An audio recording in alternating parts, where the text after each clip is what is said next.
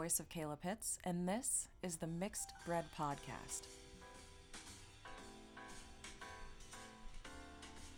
Hello again, or for the first time. I'm very excited because my guest this episode is my brother Adam.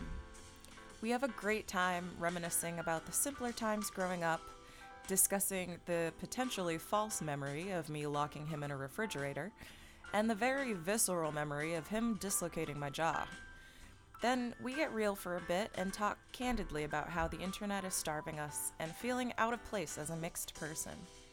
Quick heads up for the first few minutes does involve some quote unquote cat stuff.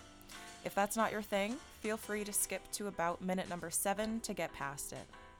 And finally, the word of the day this episode is aromatic. Thanks for tuning in, and let's bake some bread.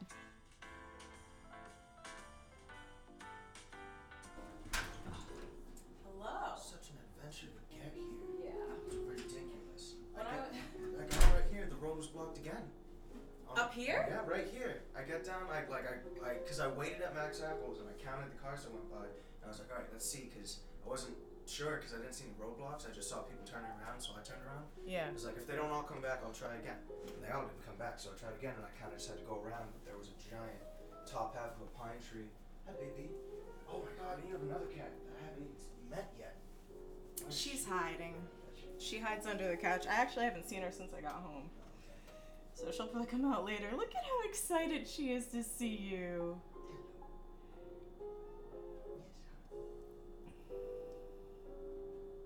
She's like, let me smell where you've been, kid. It smells like cinder. Aww. Yeah, no, it was blocked again, I got super upset because like it was it was that last bit where like it was like literally less than a minute away from Rotten Path, and I'm Yeah. just like, if I can get to the other side of you guys, I'm there. You Like, could probably see, like, from if you were up on the hill the where the building was from And when. I came around, I can see the guy at the other side of the roadblock, and I had to turn around and park and look at my directions again in front of a cop who was parked, like his whole car Yeah. blocking the street. So it's like, oh, I can't even try to get by. I wanted to. Was it a downed tree? I didn't see it there. Like I didn't see it with on that road. I only saw it on the first one. Sure. How much bread are we making? I'll tell you when you get your butt over here. Yeah, just God didn't want me coming over. I guess throwing everything away. My tire, one of my tires ended up being flat. Ran out of gas halfway over here. All the lights shut off on that road, and it was. Yeah. I thought we were getting EMP for a second because it was Well- literally like, everything on that like just black, and I was like, oh, oh. Then it turned back on, then it went back out, and then everyone just started running the light. Like if there wasn't, because there Oh, was no there light. was no light, And it was, yeah. it's like six o'clock traffic, so it's like a lot of people, and I'm sitting at the left turn. I'm like, yeah, I'm not going. I'm not. That's gotta be trippy to be in your car and then all of the lights around in the surrounding buildings around you go off. Yeah, and the street lights, all the street lights went off, so it was like a power grid thing. But there's so much ice on the street. I have I had a feeling because of um, how the trees were leaning, like, and I was like, oh man, They're something's cased, about to They're all hit. cased in a- ice right now. yeah, something's about to fall and hit a power line. And the wind. Where's Bill? Uh, he's in his study. Mm. Yeah, you can say hi if you want, but he knows like we're recording, so he likes to make things scarce. Hey, Bill. How's it going? Pretty good. Just wanted to say hi. Didn't know if you were here or not. yeah, and then so it's My mom and dad say they love you. And I know I told she's like. You say that. Hey, they say they love you. I didn't mean it.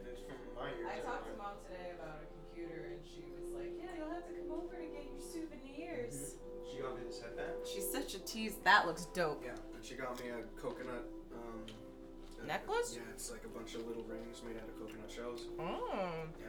I'm curious to see what she'll bring me because she asked me what I wanted, and I told her bones. Yeah. Yeah. She showed me what she got you. Oh. Oh. Yeah. Well, now I'm excited. Yeah. Cool. You want bones from California too? I already told you that. I thought you were gonna get me a skull from the woods try you. Please do. A kid I know put a skull of just something he found on the side of the road on his dash and like kept it there for like three months. I'm like, you're gonna get sick. He doesn't know what it's gonna. be. Yeah, clean yeah, that. Yeah, bleach it. yeah, yeah, yeah. He's just like, no, I just found it, and I was like, that's disgusting. I was like, how think you put it in like bleach and water. Like, yeah. Just let it soak. Like mm-hmm. one to three. I've seen those power washing videos of like the like Texas Longhorns. Like, yeah. Stuff. Yeah. yeah. I really want to see this other cat. She's not gonna come out for you, so you you should just douse those hopes right now. Um, There is one way. There. Okay. So do you want the one way you can get her to come out, There and is it a may or way. may not work, It doesn't make for good podcasting. but it's fine. It's fine. So if you want, all uh, me and Bill are not gonna move right now. you can walk over to this closet, and be careful of the mic stand. yeah. The like- door might. I don't know how that's gonna work for you. In there is the toy you gave them for Christmas, giant pile which is the recycling. stick on a feather. It should be to your right. And go ahead and make a bunch of noise with that as you take it out and close the door. And then if you walk over there, she'll probably come out from under that chair to your right. Just like In the corner with the globe, yeah. Yeah. Have you met around? I think I hear her moving around already. Yeah, you should come over here. Don't make it easy for her. Oh, Hi, babe. Oh, She's she's, like, oh, she just you." woke up. Look at her little face. Hi, sweet girl. But that's like a sheer fire way to get her. to Yeah, come you're just gonna have to give her a second. Pl- play around with it. Don't even put it right in front of her. Just make it dance around, and she'll she'll go for it. Play with Ripley. She gets jealous. if You play Yeah. with Ripley. I don't leave it out because she ends up tying it around herself somehow, like a magician. Um, but yeah, What are we making? excited to have you on the podcast. Thanks. Excited to be here. Oh, good. You should be. It's gonna be a good time. Oh, is it? So we're gonna make rosemary garlic focaccia bread. Focaccia. So like it's the I don't I wish I had a better picture of it so that you know what I mean. It's almost like twisty bread, but it's like in rectangular. It almost No, like it's not twisty. Here, I'll show you a different picture of focaccia. And then you'll be like, "Oh, that kind of bread." I thought you said fakakta. We're gonna make this rope garlic fakakta bread. Oh, yeah. But it, we're, we don't have a round pan, Mhm, mhm. so it's gonna be square. Yeah. Um, but those dimpled dots are come from us sticking our fingers and poking holes in it. Um, so yeah, it's always been a little clunky when I go to start the podcast because I don't really know how to introduce people. So I've basically just been diving in. Sounds good. Um, What are we talking about? a whole bunch of things, but all things that you you you know, um, it's you're an expert on you, so it's all questions about you and your experience and what you think about things and stuff and life. Oh boy. Um, but yeah, so uh, let me open the episode by saying, "Welcome to the Mixed Bread Podcast." And today, my guest is probably one of the people I've known the longest of my life. Uh, and if there were anyone in the world I were to have uh, be able to develop a telepathic ability to communicate with, it's this guy, my younger brother Adam. Oh, hi. I like hey. to do the like the like. People of the podcast. Oh, Yeah, love the internet loves it. Yeah. Yeah, yeah, for. Sure. Eats it up. um, so yeah, happy to have you here. Thanks for having me. I'm glad you decided to partake. It Yeah. is a fun time, and we'll get to eat bread at the end. Oh, that's mainly why I came. Have you ever? That's mainly why I came. Haven't had good bread in a while. Had some fresh bread. um, Far too long. I'm gonna I'm gonna crack a beer too, actually. So, oh Jesus. could. Um, Podcast friendly. Have you? Well, the clinks and clacks are just what Yeah. makes it It's uh, it's like charming. AMSR, uh, A- ASMR. ASMR. Yeah. Um, have you ever made bread? Uh, I've made types of bread, but not like regular bread. Like I've, I've made raisin bread at work. I make um, I've made like uh, dessert type breads, you know, for like cakes and things like that, or The- those types of baked goods. I've made a uh, a uh, it's like a cappuccino kind of crumble bread. Oh, yum. Eggnog. Yeah, we made that before, but nothing like good old fashioned bread bread. bread. bread yeah. um, I've stuff. I've realized that uh, I hate yeast Mm-hmm. recipes, but this one's a yeast recipe, so but it should be fine. Um, it's a little on the longer side. We're gonna have to make the dough and then let it sit for an hour, but Mm-hmm. we'll have some things to chat about while it rises, and then we'll do the other stuff. So I'm gonna put you to work, since you're a cook. Uh, by trade. Mm-hmm. um, so I'm gonna start with you doing I've got two cutting boards here, but uh, this one's just for you to use the stuff in here, and then it can be removed, and then this will be the floured surface Okay. for us to do bread stuff on. Okay. Um, so this recipe, you're gonna wash your hands. good. That's good. Uh, Technique. Technique. yeah. Yeah. Oh, don't worry about it. So that was a little too aggressive. just end up cutting stuff out, anyways. Um, Oh, here I was thinking this is a live thing. Really? Yeah, I thought you were doing this live for a while. Oh shit! No, that would be intense. That's what I was saying. I was like, oh, geez, you just hop into it like that. Hi. Oh no no no! Oh, See, that and that's why. I feel like a lot of people have been apprehensive about wanting to come on, and it's because they don't know what it is. a lot of podcasts are like that. A lot of podcasts are live first and then just like rebroadcast or re- reposted, you know? Yeah. Um, so for this, we're gonna need um, some minced garlic. So there are two cloves of garlic in there for you to mince up. I got a knife for you right here. I know you know knife safety. Uh, I'm not worried about that. Also, the thyme and rosemary that are in that bowl. If you could um, chop those up as well. But it's all it's all measured out, so Okay. everything in that bowl, and then the two um, cloves of garlic, yeah. Um, so for this rosemary garlic focaccia bread, basically we start by infusing olive oil with the garlic, thyme, and rosemary. So after you mince that up, we're gonna heat up a skillet with oil and throw a little black pepper and the garlic and thyme and rosemary in there, and then um, and then let it sit or simmer, become aromatic. Um, and then we'll we'll get the water and the yeast and feed the yeast some some honey and then uh, Feed the yeast some honey. yeah we're gonna feed the yeast some honey. The skin was giving me some trouble. Oh, okay, yeah. Please don't cut yourself in my kitchen. Oh, I I won't. be able to explain That'd be it to super embarrassing if I haven't cut myself at work, but I cut myself at my sister's kitchen. Yeah. To, yeah. it's the audience that's what does it. It makes me nervous. You guys stop making him nervous. um, yeah, so then we'll we'll get warm water and yeast and honey going, and then we'll combine all of the things with some flour, and in the end we'll have bread.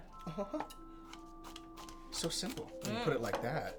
Yeah, half of the infused oil mixture gets mixed in with the uh, flour to make the dough, and then the last half of the mixture gets poured over the top before it goes in the oven. And hopefully it's delicious. Yeah, I mean, I've never made focaccia bread, but it's supposed to be like crunchy on the outside and soft on the doughy. inside. Yeah, Jeez. and then the dimple, we stick our we stick our finger in there and like make a bunch of holes and air pockets for the oil to soak into. Um, so it should be good. Sounds good. This garlic already smells good. Um, so while you do that and prep that, I need to be prepping something else I already forgot about. Oh, warm water, yeast, and honey. Yeah, we're gonna let Want that go. In the bowl? Um, no, so if you could do your I'll just put it in stuff in, the little one, yeah, and then uh, the big one's gonna be for flour and making the actual dough dough. Um, yeah. Yeah, yeah, yeah. So my one and only brother, Mm-hmm. my one and only younger brother. You realize you are the last of the '90s babies? Yeah.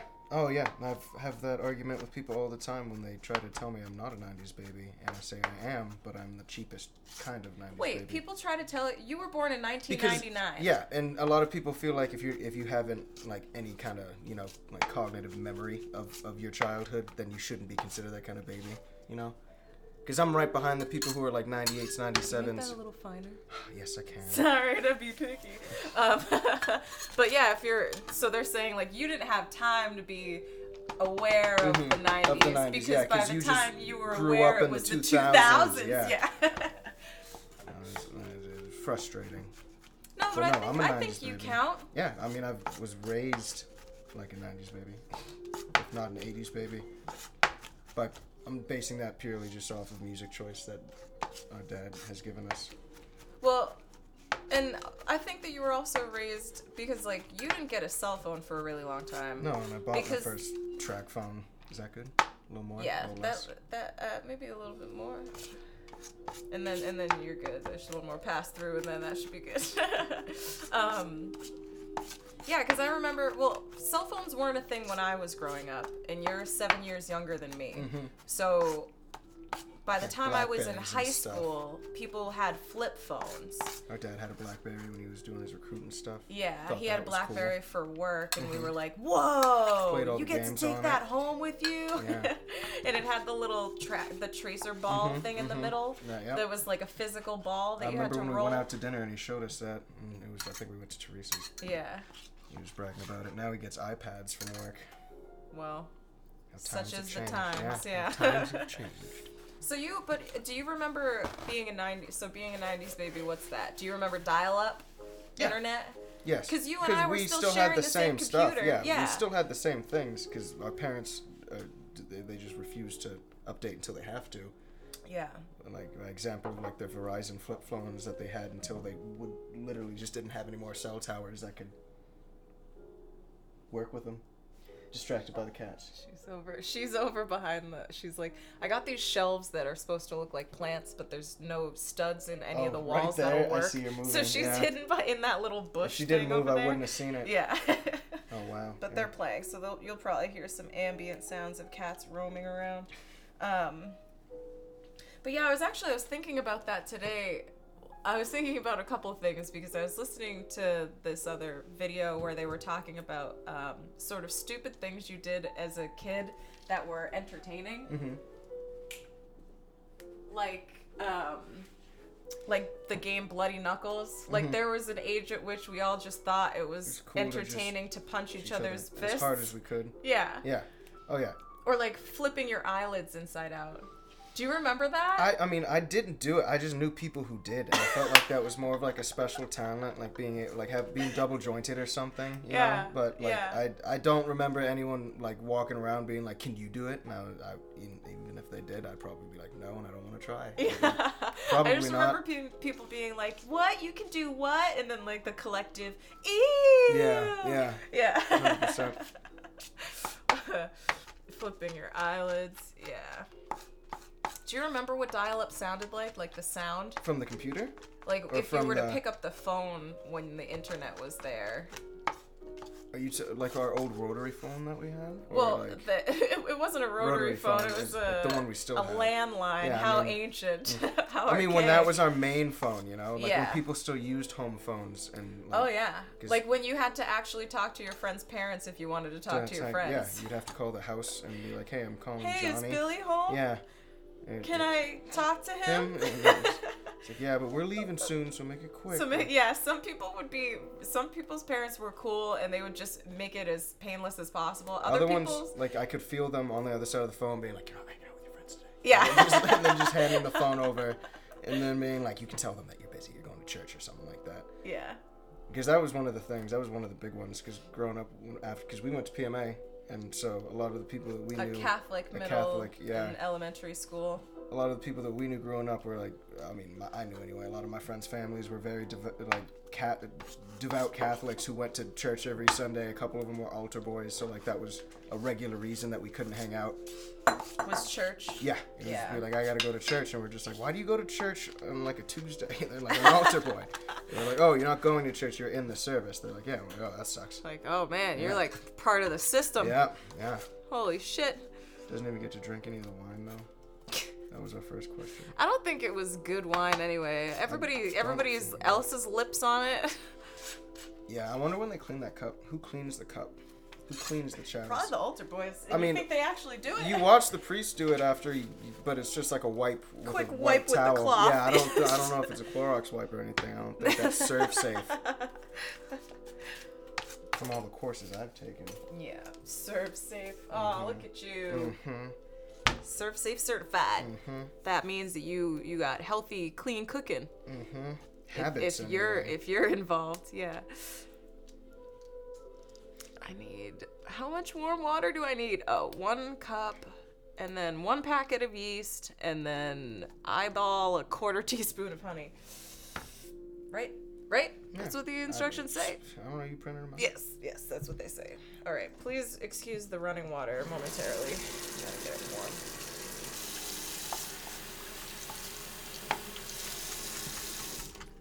One cup, One cup of warm water. Yes. One packet of dry active yeast. Yeast is such a weird animal. Yeast. Yeah. Makes you say that? It's like I don't know. So I'm gonna put the honey in here, and it's gonna do some weird. It's gonna eat. Yeah, I don't like that. Yeah. I don't like seeing. Yeah, it's like seeing, like in Pirates of Caribbean, those like uh, that sea life, the crustaceans or like the porous sponges, going in, sucking in like that, the sea cucumbers and stuff Oh, like that. yeah, Can't- uh, uh, uh, uh. I hate, I hate it. I can't stand it. So I say eyeball a quarter teaspoon because that's what a half a teaspoon is. So why would I measure out a quarter of a teaspoon? Yeah, just fill half of that. Well, That's I mean, cool. like it's like a squirt, you know. Yeah, I guess so. If it's too sweet, it's on you. Oh, that would be too I bad. asked for savory bread. I know you did ask for savory. well, gosh darn it, it's my podcast, okay? Do I? s- Oh, I do stir, and then let's sit for five minutes. So let's stir this puppy. Get that ye- Oh, look, it's already eating. Yum. Gross. Delicious. So weird. I don't understand the science. The chemical reactions. Yeah. Wouldn't be an alchemist back in the day. I'll tell you that right now. You would have? No, you wouldn't. Oh no, I think you. I think that was early chemists Yeah, who were chemi- alchemists. Court wizards and whatnot. Making fireworks. Aw shit, the oven's preheated. So did you? Everything's all chopped up. Mm-hmm. All right, cool. So um, I need five minutes on the timer for this thing to eat. Put this here. I'm gonna get rid of this here, and then we're gonna heat this pan with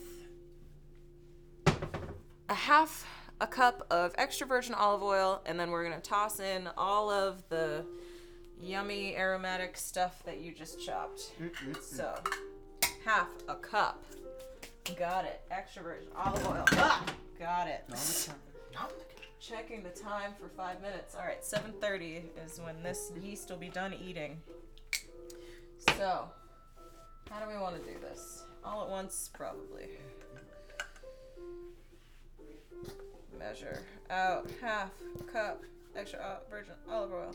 Um, so, being a 90s baby, I think, is something that is going to be misunderstood later in history because the transition period that we ended up having to live in between the rise of the internet and of wireless Mm-hmm.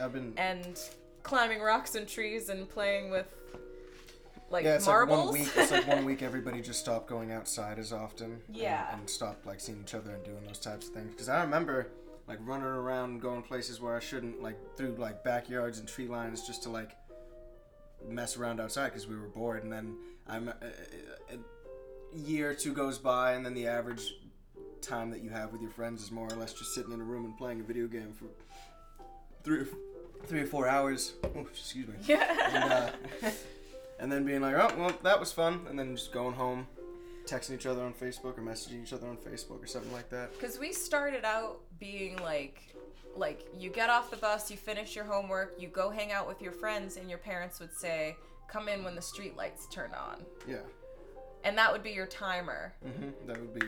You. And if and if you weren't there, then your parents got in their car and they were driving around the neighborhood, shouting your name out the window, looking for you. Yeah. I don't think that happens anymore. no, it doesn't, because nobody. Well, nobody has anywhere to go to do things outside. They'd rather just stay inside, and they have all the. and their parents are hassling them to come back home on their cell phones Yeah. and not actually because I I out because they still don't have to go out. vis- remember like the, The actual fear? feeling of fear when like you you're hanging with your friends and then you hear like in the distance like Kyla and I'm like oh god was that my dad Mm-hmm.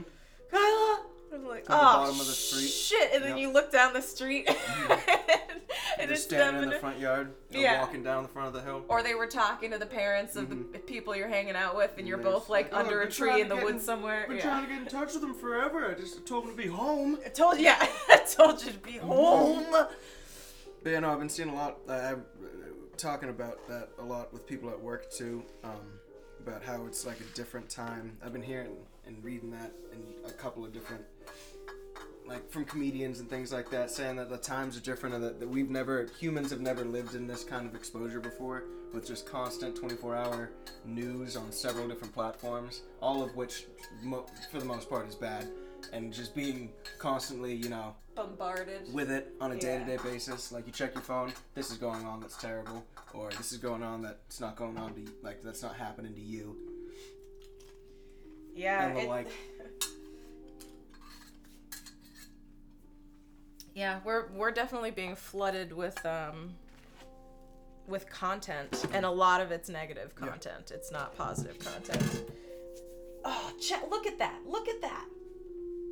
Don't touch it. Oh, why'd you touch it? Oh, it was eating so happily. Why did you do that? Because I want it to suffer. I don't like yeast. Ah, do you want our bread to suffer? It'll be fine. A little activity for a little energy. Let yeah, let it let it do it. Don't do You that again. one minute. Let it do You its one thing. minute. That was one minute premature shake. Let it do its thing, god damn it. So we're gonna let this oil like heat up a little on low, and then for once it starts to get aromatic, which is a As technical the reci- term, As the recipe Yes. states. um, then we'll then we'll start mixing things in together. And it's crazy how little there is in this recipe because so you've chopped the Main ingredients: the thyme and rosemary. wasn't? Yeah, and the and the oil, Mhm. and then we've got the yeast, and then the honey feeds the yeast, so that's still just for the yeast. Yeah. And then we'll add flour. Then we just gotta And that's it. bread. Yeah. Poke There, the holes. there's there's a little bit of sea salt we can put on the top, but for the most part, that's all of the How long does it bake? It bakes for t- 15 to 20 minutes. so the bad. rising time is what really like Yeah. takes the most time. Um, so once we've once we've let the yeast sit and like eat for a little, like maybe two more minutes, then we'll start adding flour and the infused oil mixture um, to get a nice dough, and we're gonna um, knead that for like like. Have you ever kneaded dough? Mhm. Like pizza, you made pizza crust or words. yes. Okay, yes, cool. sorry, Yeah. Podcast. Can't see you nodding. Yep. Yep. yep. Um, so yeah, cool. So, uh, so we'll need it ten to fifteen times, like very, uh, very little, Mhm. and then um, transfer it into a bowl to let it sit for an hour, and then we'll put it into a pan and let it sit in the pan for about twenty minutes after we poked all our holes in it, Mhm. And then it'll. poking the holes in it in the pan. oh yeah, Okay. yeah, we'll flatten it out into the pan and then pop, pop, pop, pop, pop. And then we'll uh, let it rise a little bit, pour the rest of the oil on top, and then it bakes for 15 to 20, which is a good short amount of time. That's not too long. Um, I the rising time is like my least favorite thing, Mm-hmm. but it gives us time to talk about stuff. Oh, yeah. So yeah, that's what podcasts are for. Gonna keep stirring this so that it doesn't like get bad. Probably need to heat it up a little more. Yeah. So, uh, is there anything I wanted to ask you? There's a lot about your childhood I want to talk to you about, but Mm. like in the briefest, um, like the, we you can come back for other episodes. We Oh, can dive I'm into sure. different Yeah, things yeah. because I'd love to know what it was like to have me for a big sister and and all of that stuff. But um, for today, uh, I wanted to talk to you about um, like child your childhood experiences with um, sports Oh.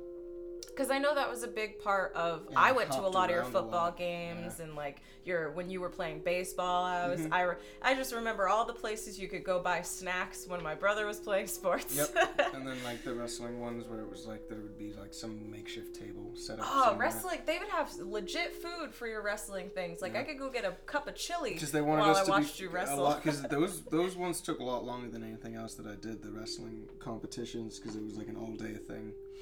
Because depending on how far you got or how well you did, or, or how many people showed up, you would change. you would end up wrestling multiple times in Mhm. a day. Yeah, and you would be there for like five or six hours, and sometimes you would need to eat in between. They would, and it's weird. A lot of times, like if you were on a winning winning streak, they would give you like that break in between, be like, "Hey, you can go eat something," but your coach would be like, "Yeah, eat something light, like just fill your stomach so you don't pass out from just Yeah. wrestling for four or five hours and not having anything but water in you." But that was the most short-lived one. Wrestling. Chronologically, like how where did you? baseball. it was Do you remember when? baseball. I remember going to the really ramshackle kind of like it wasn't like a kids club, but it was where all the public schools uh, had their baseball fields, and I remember the first time that I was brought to one of those to like just sign up for the team and like meet the rest of the team. I guess it was some Yeah. weird social thing that we were there for like two hours just sitting around with each other. Yeah. Like while the parents did paperwork and or signed us up for what we needed or paid for all of our gear and things like that. Talked to the coaches. Yeah. That's the earliest one that I have because that was back when you had your French exchange student, Oh yeah. and I remember I came back from baseball practice when uh, I met her, and I wasn't aware she was going to be there when I came back, and I was like, Because mom didn't tell me or dad didn't tell me. Whoever picked me up from Oh. baseball practice Yeah. neglected to tell me that the French There was a exchange French student showed up. student, Well, yeah. like I knew she was coming. Yeah. You guys told me about it, and you were like, "Oh yeah, she should be coming this week," but like at the time I didn't really care. I didn't think about it, and then Wow. came home That was okay. So that I think I was a sophomore in, high, school. Yeah, because that's when they do the exchange So thing. yeah. So I, seven years younger than that. That's as early as I can remember for sports. So I remember before that, before I even did sport. Well, I mean, I didn't really. I did basketball. at I did PMA. basketball at PMA too. I did basketball at PMA. you didn't we, do track. They No. that might have been a later thing they added. They just made you do like that mile, two mile run thing. where year. you ran around the The- cemetery. The, cemetery, the Yeah. super depressing cemetery Oh, yeah. with all the nuns that used to walk the school hallways. Yep. Mhm. Yep. Yeah. that was interesting motivation having us run around the cemetery like that. Or on the field days that we would have, quote unquote, where it was just like you spent a whole school day just out in that open field next to the graveyard doing a, a variety of random physical activities with like giant beach balls or like all the cones would be set up and stuff like that. Like, Where you'd have to run down like a track and and try to speed dress yourself in Oh, yeah. these in oversized overalls Mhm, and a and then, crazy like, straw hat run and like back. It was. and run back and tag your teammate. And the only thing people looked forward to, well, I mean, other than not having to go to classes that day, Yeah. was the giant freeze pop pops you that got, at the, end. Yeah. and then halfway through, you didn't have to deal with this because you graduate. Again, you're seven years older than me. Yeah. But for like the last leg of when I went there, they swapped that out because of the whole health kick that the government went on. So we didn't even get the good freeze pops anymore. We got What? these nasty, sugar-free kind of yeah, like ice pops that had food coloring in them. What a so waste it wasn't of even day. worth it. Yeah. So the day the day just became worthless overall, and so I just lost any kind of when it came to doing physical activities at PMA, I didn't care. I like basketball. I didn't care because the coaches were favorited because they only got the the only coach because technically it was a church basketball team. Yeah. Because we went to a Catholic school, so we and played we other play churches. other churches. and so the other churches, that. so we had, they had to find parents Trinity Oh, instead of actual like basketball coaches. So we just had like students' parents and like students' dads. I don't And you say knew those names, students were those- actually on the team too. So yeah, like, and they were all the playtime, and they were Yeah. getting all the like attention at practice, and they were getting all this. hey that, and the son, you want to start in the Yeah, game this ex- weekend? Exactly, and it's uh, and like if we were losing, he'd be like, "All right, son, you go in there, see what you can do about this game that we're that we're losing at." But Meanwhile, you're at the end of the bench, like, "Hey, Yeah. coach, I haven't been in all game." Yep. And he's like, uh, "Pipe down, Pitts." yep, and he's, he's just like, "You're not over five two. You're you're not getting on the court right now. There's some big kids out there. Got some centers that you're not going to be getting by." But I didn't. It, that really killed basketball for me, and then. I, I mean, before I did any sports, I remember my first concussion, which I'm pretty sure was before any I did any sports. It was just climbing that uh, inflatable. Oh, that was definitely your first concussion. But was that before I did sports? Is my thing because I remember we went to Cape Cod. I just don't remember how I- old I was, Um, and I remember hitting my head on the tree branch the next day, riding a tire swing, thinking that I was invincible. Yeah, that you know what was, that was quite a day because and I don't I don't remember how old you were, but I remember being in the car after you had hit your head Mm-hmm. I don't. and after mom and dad had already like determined that you probably had a concussion. Because I wanted to and them talking so about bad. you not sleeping and me being like I I'm sitting in the I- back seat next to you and my I mission going was to the do not let that. Adam yeah, fall I asleep. remember when we went back to the whatever house we were staying in. I think it was our cousins in Cape Cod. Yeah. And like that room we were in, and it was just like you can't go to sleep, and I was like, but I'm so. At this point, I was just like, but I'm so, So tired, yeah. Like, it's it's like And it was past your normal yeah, I was like, it's 11:30. Like it's not three o'clock in the afternoon anymore. Like I feel like I should be able to sleep, but yeah, that was it didn't stop me from doing any more physical sports. So then you got out of PMA, and mom and dad gave you the option of which high school to go to, right? They No. they asked me if I wanted to go to BG or Alvirne, No, they didn't ask me. But got- but they you went to Alvirne, so yeah, like but I also got to go to HMS for that eighth year of. I got to go to public school for eighth grade wait, you left PMA in 7th Mhm. Why? because of Sister Maria. Oh shit!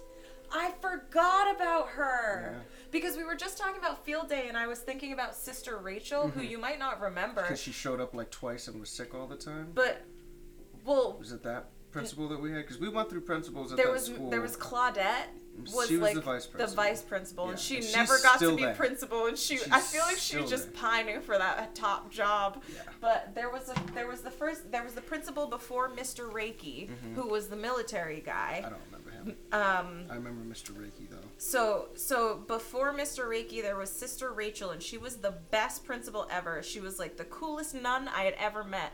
And during field day, like she would always show up and surprise everybody. And like we, I mean, we would all look for her, but she would literally surprise us. She'd come out of nowhere with a huge super soaker, and it didn't matter if you wanted to get wet that day or not. Like she was just like messing people Yeah, up on yeah, field day and then leave and then like going to mess other people up and it, she was really funny and, and, and nice but when she ended up leaving we had downward spiral from there. well we had mr reiki and he was nice but he was a military man taking over a catholic school Yeah, and then that didn't last very long. and He then there was job. Dun, was- dun, dun, sister maria There was one between Mr. Reiki and Sister Maria, and it was that nun and that I was she, just she got about. sick and left like She got sick and was the te- she was the named principal of our school for at least three months and was there. I had never seen her face. I didn't see her one time, I but I knew that she no, but I knew that she was the new principal because everyone was talking about it. All teachers were telling us like, yeah, we have a new principal. That the other thing. I remember the ladies in the office, the office ladies in that corner room. mm-hmm. Always, enough Yep, Miss Fanuff mm-hmm. and uh, they uh, were telling us uh, how we have a new sister who's our principal and that we all should be acting right and this, that, and the other thing. I just had never seen her since they'd mentioned her. And then a couple months later, we found out that she was just super sick and couldn't be a principal anymore. And I was like, well, how do you not know that before you? before you take the job because be she principal, really didn't she come did through the building once. yeah Which is crazy. It's pu- I mean, but yeah, I ended up going to public school after seventh grade because I couldn't take. because sister maria was like a tyrant mm-hmm, Because after my, my, after my best friend Nick left halfway through seventh grade, he couldn't even make it through the end of the year. oh i forgot about that Mhm. We yeah. were just her favorite students. she just hated us. she had it out for you guys because we enjoyed our each other's company too much. You did at we laughed age way too much, Yeah, and that just just made everyone upset. Because we also questioned everything in religion class, which just just made them spiteful towards us. does that smell aromatic to you yet no maybe a little bit more time i feel like the garlic's not not there yet No, it, it just I feel if you want to do it a little longer, I mean that would be fine, I imagine. But if you want to do it longer, just like another minute or so. So um, our yeast is fully fed. We're, we're gonna add one cup of of flour to this bowl with the yeast in it, and then ha- like uh, half of the oil mixture we just made. Mhm. And then we're gonna mix it all together and let it sit for five minutes. And then we'll start adding. so don't Um, so it. what? So don't shake it like I did before. Well, I don't know that that matters. Um, wow. Aromatics.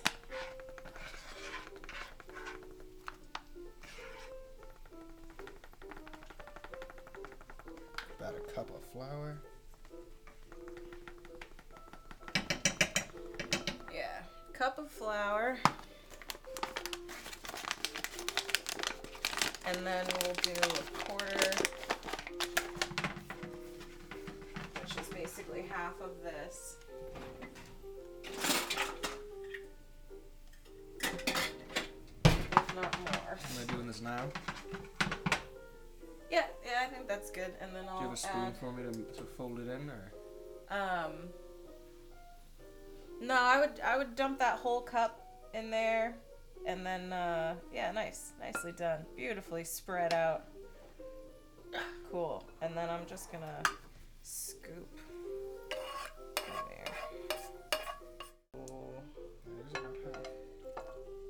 All right. Here is a spoon. You can use the wood one. And we'll let the rest of this sit and cool because it'll go on the top later.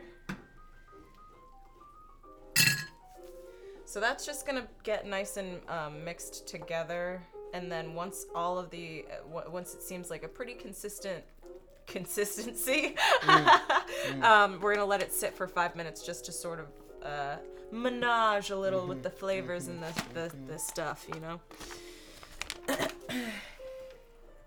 and then we'll start making our dough so we can finally let it sit for an hour. so since we're talking about being younger and like oh uh, let me I want to I want to finish your, your your sports career out a little bit. So you went to Alver and you went to uh, well you went to HMS. Did you do any sports in your 8th grade? Yeah, I played- Transition? I played football from like fourth grade to eighth grade, and I skipped out after fifth grade. That was in the only year I didn't play. But I played Bears football throughout that whole time, and that had nothing to do with PMA. So that was just the Hudson Litchfield Bears. Oh right. So we just had the. Um, I remember going to those games and like the I remember the concession stands. mhm. but I also remember that one time that kid got taken off the field. yeah, because he got double teamed by some kids on our team. That. Yeah. Yeah. Yeah. I Yeah.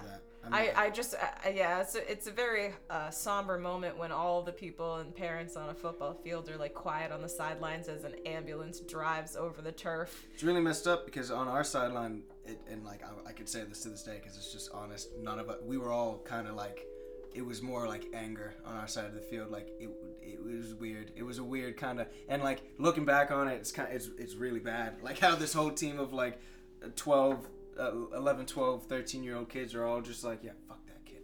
You know what I'm saying? You got like because like I remember who did it. Two of my friends ended up doing this to the kid because they, they just one took his legs, the other one took the top from two different angles.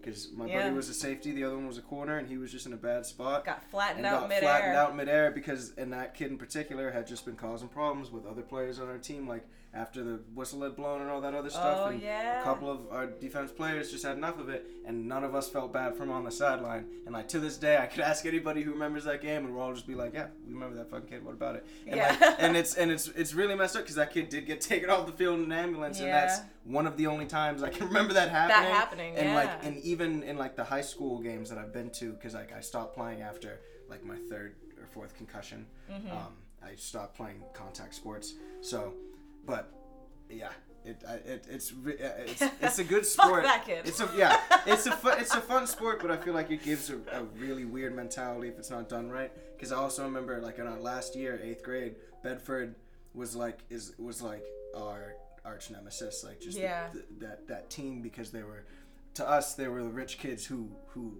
who had the best equipment, they had the best training area, they had all this Yeah. stuff, and they also had tryouts for their team, which were technically like illegal in our league because Yeah, it's like anybody who signs anybody up can sign up, play. yeah. But they had the excuse that they had so many kids signing up that they had to vet the ones that were worth having on the team. So they had a bunch of these like kids who were like five eight, five nine, pushing 130 pounds, Oh like playing a bunch of little kids. Yeah, and like they were playing ruthlessly. Like they'd be Yeah. slaughtering us in a game.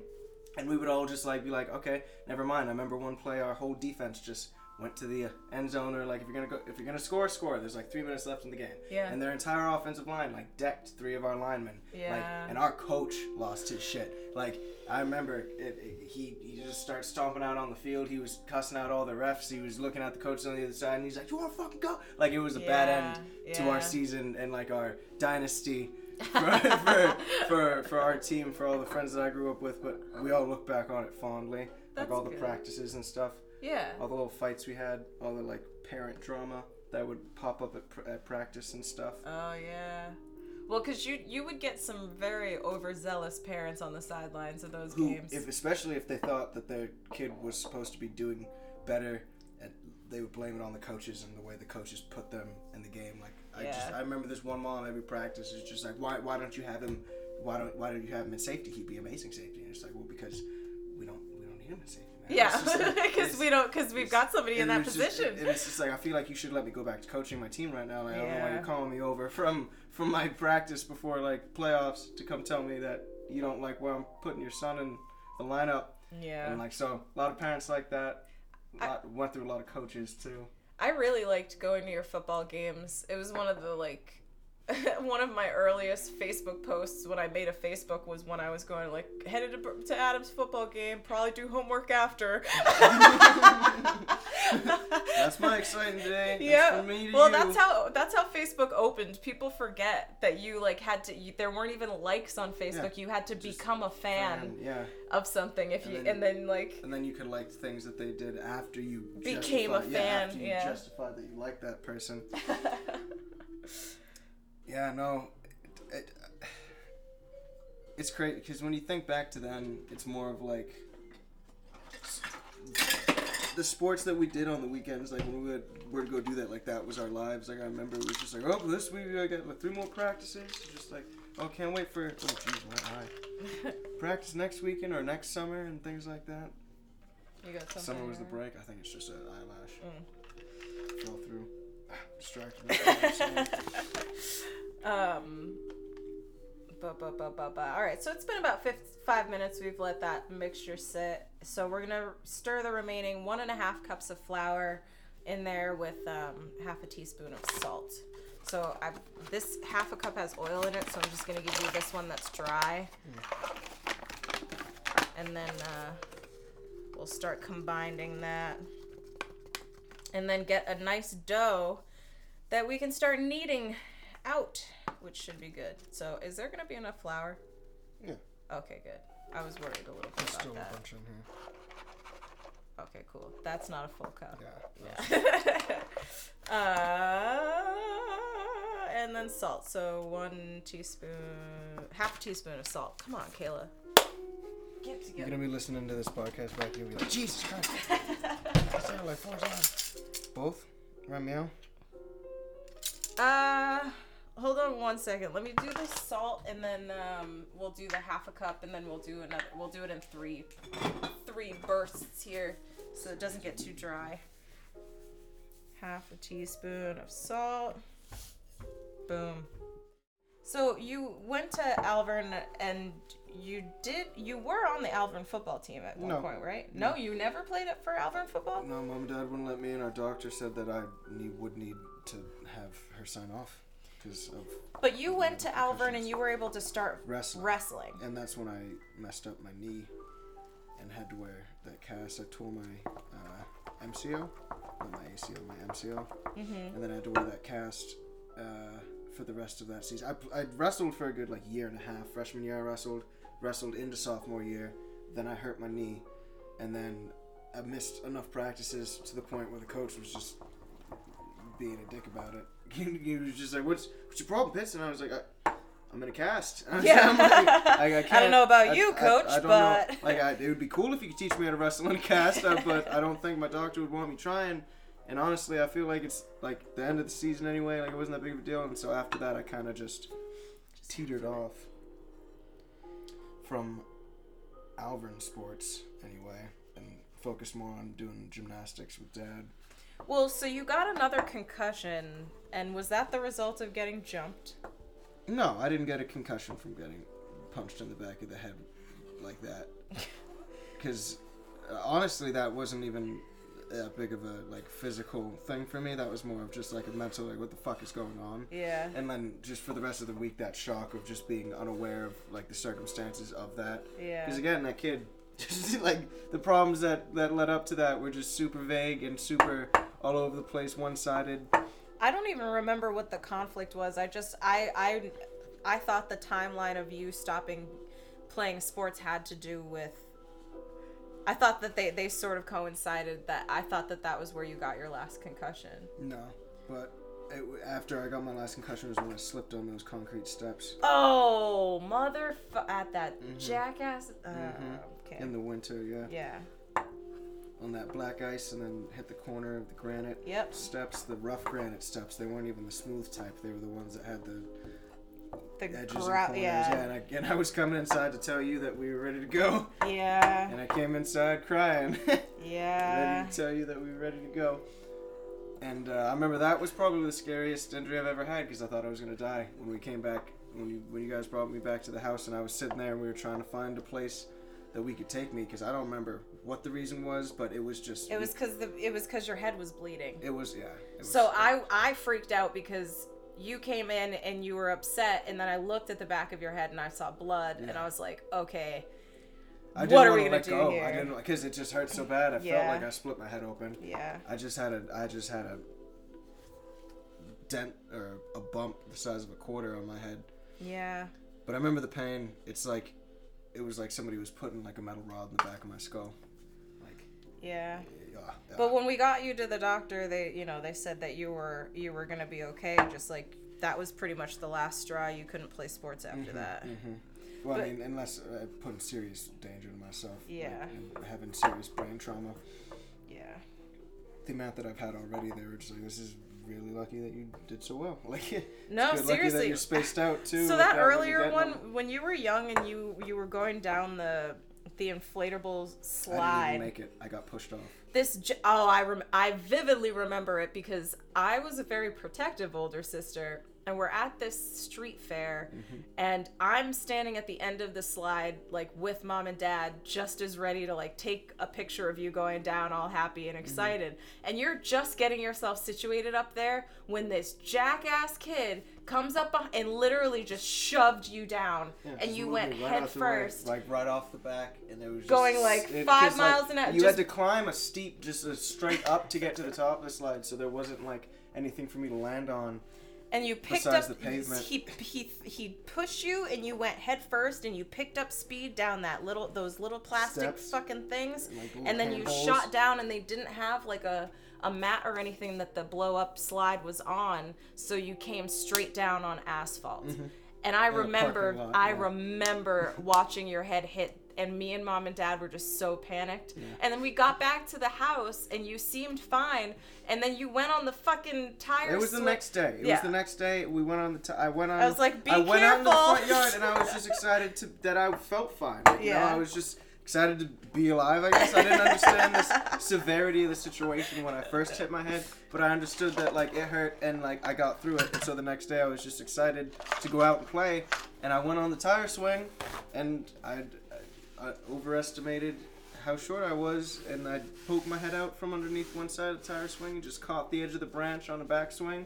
The trunk of the tree. You like hit your head on the trunk of the tree. I was leaning back. Yeah. And I remember like thinking when you were going out there, like, be careful, be ca-, and you're Somebody I will be, I, will be remember he- careful. yeah, no, you, you said it. You yelled it. You said, "Be careful of your head. Don't hurt your head." Yeah, don't hit your head, and then you came, you, and then you fucking later, hit your head. Well, I mean, 'cause Yeah. I, I, I mean, yeah, you always find me when I hurt myself with stuff like that too. Because I remember when I was biking, and I just ran into that thorn bush that was coming out the side of the street, and I thought I was gonna die again there because I just had so many cuts on going up my arm and shoulder. Yeah. I thought I was gonna be uh, looking all scarred up. Oh, I remember that. Yeah, it was bad. I that was a lot. And mom and dad weren't Went home. Yeah. So you came in, and your arm is covered Just in covered blood, in blood and scratches and thorns. and you're hysterical. In my mind, I was just about to break through some bushes on the side of the road that were just like kind of creeping out the woods, and then as, Little soon as I got into them, Natural barbed wire. yeah, it just caught my shirt, my clothes, the bike kept going, and it just. Uh, uh, Do you remember what I did? harm. Yeah, you made me laugh, and then gave me a bunch of band aids with Neosporin. I, I remember I remember bringing I brought you into the bathroom and you were so upset and I was like I was like oh oh it's gonna be fine it's gonna be fine and then I like I like turned your head away from your arm and I started saying other things like man we're probably gonna have to amputate I this. Was just like, stop. Was- yeah, yeah, the sarcasm is what broke me out of it. I was just like, ah, yeah, I'm fine. Like, and then you you laughed and I was like oh no I don't know if it's a laughing matter. this is pretty serious. I think we're gonna lose your arm. You're gonna have to learn how to be left-handed or something. Like I was yeah I was just talking just to make you laugh but by the time I had you all bandaged up you were fine You also convinced me you put me in the fridge once. No, I. This Yes, is a did. false memory you It's have of my of It's me. on the internet, I it's on the never. it's on the internet. No, it's, It's not. gonna, it's gonna be. you it's say gonna that, be. and people are like, "Where's the video footage?" there is none. Yeah, 'cause because it didn't happen. It- You have a false memory of me putting you into a refrigerator. No, I, I vividly remember being threatened to be. Uh, Oh, I definitely, I probably threatened. to Probably when Danny was over or something like that when we would get babysat and I was just being a nudge. Do you remember- do you remember- something like that hanging out? that I that you dislocated my jaw Oh wow! when Danny was Oh wow! us. Yes. oh my god! I'm so sorry. it's cool. I still it still clicks. Oh wow! Oh wow! Oh my god! Do you remember That I was such a so visceral panicked. memory now. Yeah. I was so panicked. and I felt so terrible. I remember I hid We under the just bed. playing. I remember I hid under the bed afterwards, and Danny had to come find me because I was just like, I feel so bad because I, uh, yep, I kicked you. I kicked you in the jaw, and Mhm. we were bouncing around on the couch, and I was like, and then your mouth just locked you. and I couldn't close. I Oh. couldn't close Oh, my no. mouth, and it was like probably the scariest couple seconds of my life. Well, maybe a minute or so because Danny had to come over and be like, "It's okay, you're gonna be okay," Yeah. and I just had to like sort of click it back. Back. Yep. But it hurt for a while afterwards. It was just very scary to not be able to Did you ever close to your the mouth. doctor about that? No, I never told anybody about that. I don't even know if I told mom and dad And you about still that. have the- really? Because I oh wow, that's that's a memory. I wonder if Danny told them. I mean, after we went to bed, maybe he told them when they came home. Showed up, yeah. Yeah. Well, I mean, yeah, uh, yeah. I don't see how that could backfire on him. So we're gonna need this and then have it sit. So let's uh we're gonna pull it out here. Is this floured enough? That's a floured E surface. This is sticky. Mm. It also doesn't look like that much. I'm sure when it rises, it'll fill out the pan some more. So I'm gonna let you do the kneading since you're the the experienced expert here. Wow. Yeah. Man. We were just have it was it was all fun and games until my brother dislocated my jaw. And I've done a lot of like thinking back throughout my life. I've done that a lot to people, like on s- several different occasions where like we're just having a good time messing about, and I actually hurt them. Well, so Jumping around on a trampoline, I've I've like drop kicked somebody in the chest by accident, made them lose their breath, and they were just like. an even earlier memory that I have of you, and I don't know if you'll remember this or not, Mm-hmm. but you and I were playing as as we do, Mm-hmm. and uh, it was at the house in Hudson. Mhm.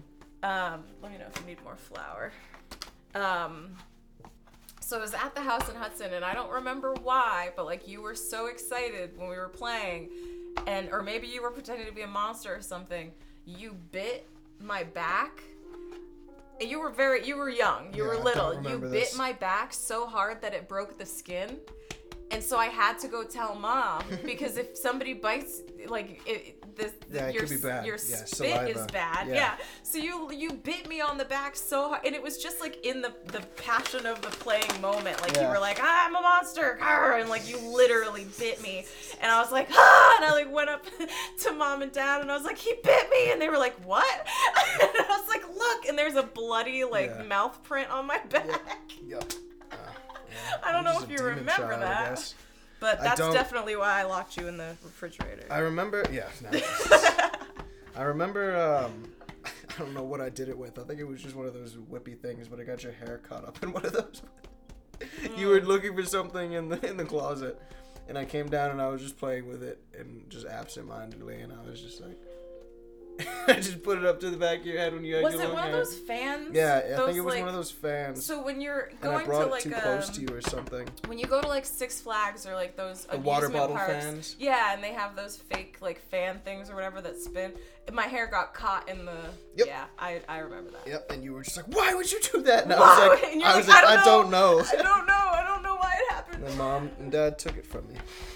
They were like, "No more fan for you." Yeah. So you're almost 21. Yep, in about a week and a half. What's that feel like? Not any different. I'm actually like really excited to start flaking on people who ask me to go out and drink. Because that's what I foresee happening. You're just gonna be a, f- a huge flake. I mean, I already am. It's just what's gonna happen, whether I like it or not. I just innately don't like hanging out with people for extended periods of time, Mm. and so I, I just can't do it. And like I'll make plans with people, and my favorite plans are cancel plans. So like I just and so. Any, I know. I was just I didn't know what you were doing for a second there. so people are already trying to get you to go out. You're not even. Yeah, my boss. my, my, my boss is like, oh, I can't wait for you to turn 21. So, because in the kitchen we have rounds for the boys. Um, a customer can buy a round for the kitchen. It's technically around for the kitchen now because we've had somebody complain about it being sexist. Um, Oh. yeah, because we have one female uh, employee in the kitchen named Amanda who doesn't care. Who complained about it Nope. being sexist? Oh, No. okay. So Didn't it was somebody no. else. It was a customer who said, Oh. "Oh, it's around for the boys," and they're like, "Yep." And they're like, "Oh, so there's no women in the kitchen?" Well, like, there's one who works like three days a week. She's like, "Well, I feel like you should include her," and then just to avoid a lawsuit, I guess Roger just changed it on the menu. yeah. But um, yeah, rounds for the boys over there that I never get whenever I'm at work, and Rogers just jokes about having a pile of tickets Oh, for round for of the boys Oh, for yeah. them. yeah. Gotta get warm water again. smells good though. yeah, it does.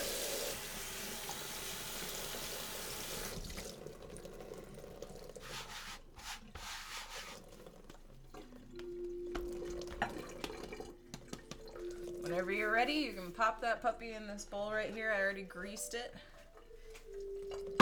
Nice. so take note of the size of, of, of our creation currently. Mm-hmm. Because it should double in the next 50 minutes. Yeah, go ahead. Here we go. So we'll be eating by 9:30. Fucking A. Yeah, dude, you're almost 21. Yep. So like, you're almost an adult. Government took away my tobacco rights. That was literally the next line on my So notebooks I to feel talk like to you an about. adult. So, so I don't feel like it. Well, so I um I take CBD for my anxiety, and I have to pick that up at a head shop. Mm-hmm. So I go to this head shop regularly, and I talk to the guy who works there. And the day that they changed the law just happened to be the day I went in to go get my new bottle. And he was telling me how he's he's like how's your how, do, how was your day? And I was like my day was pretty good. How was yours? And he was like rough. I had some really pissed off 18 year olds today and I was like oh really? Why? And he goes you didn't hear they changed the law and I was like what law and he goes the tobacco law and I was like did they warn anyone or were 18 year olds who were smoking cigarettes buying cigarettes 19 year olds smoking cigarettes buying cigarettes just suddenly one day shut down Yep, that's exactly what it was. and I was like, I bet you had some pissed off 18 year olds. My buddy called me the day that it happened to him because he went to go buy blunt wraps. Yeah. And, like we so like we can't get blunt wraps, we can't get raws, we can't get anything for things that we don't even want to smoke tobacco out of or like nicotine Yeah. out of. And so like he said that he went inside the shop and he was just like, yeah, I'll just take like a pack of Dutch Masters like he always does. He's 20, like Yeah. I am, been doing it for two years now. Same shop, right outside the street from his house. They know him there. Yeah. They're like, nope. And he's like, what? What do you mean now? Yeah. And they're like, you gotta be 21. He's like, don't fucking lie to me. He was just like, he's like, you're, he's like, you're lying to me right now. He's like, don't try, try to fucking lie to me. Like it's, it's That's 20. that's what I asked the guy too. I was like, "Did kids think you were just pulling their leg? Like, did they?" And he's like, "Yeah." And he's like, "And those were the ones who were more upset, like than the ones who actually knew that the law had changed because he had to be the one to tell." And and that must have been frustrating. Mm-hmm. I mean, because I feel like we were supposed to get grandfathered in, and didn't.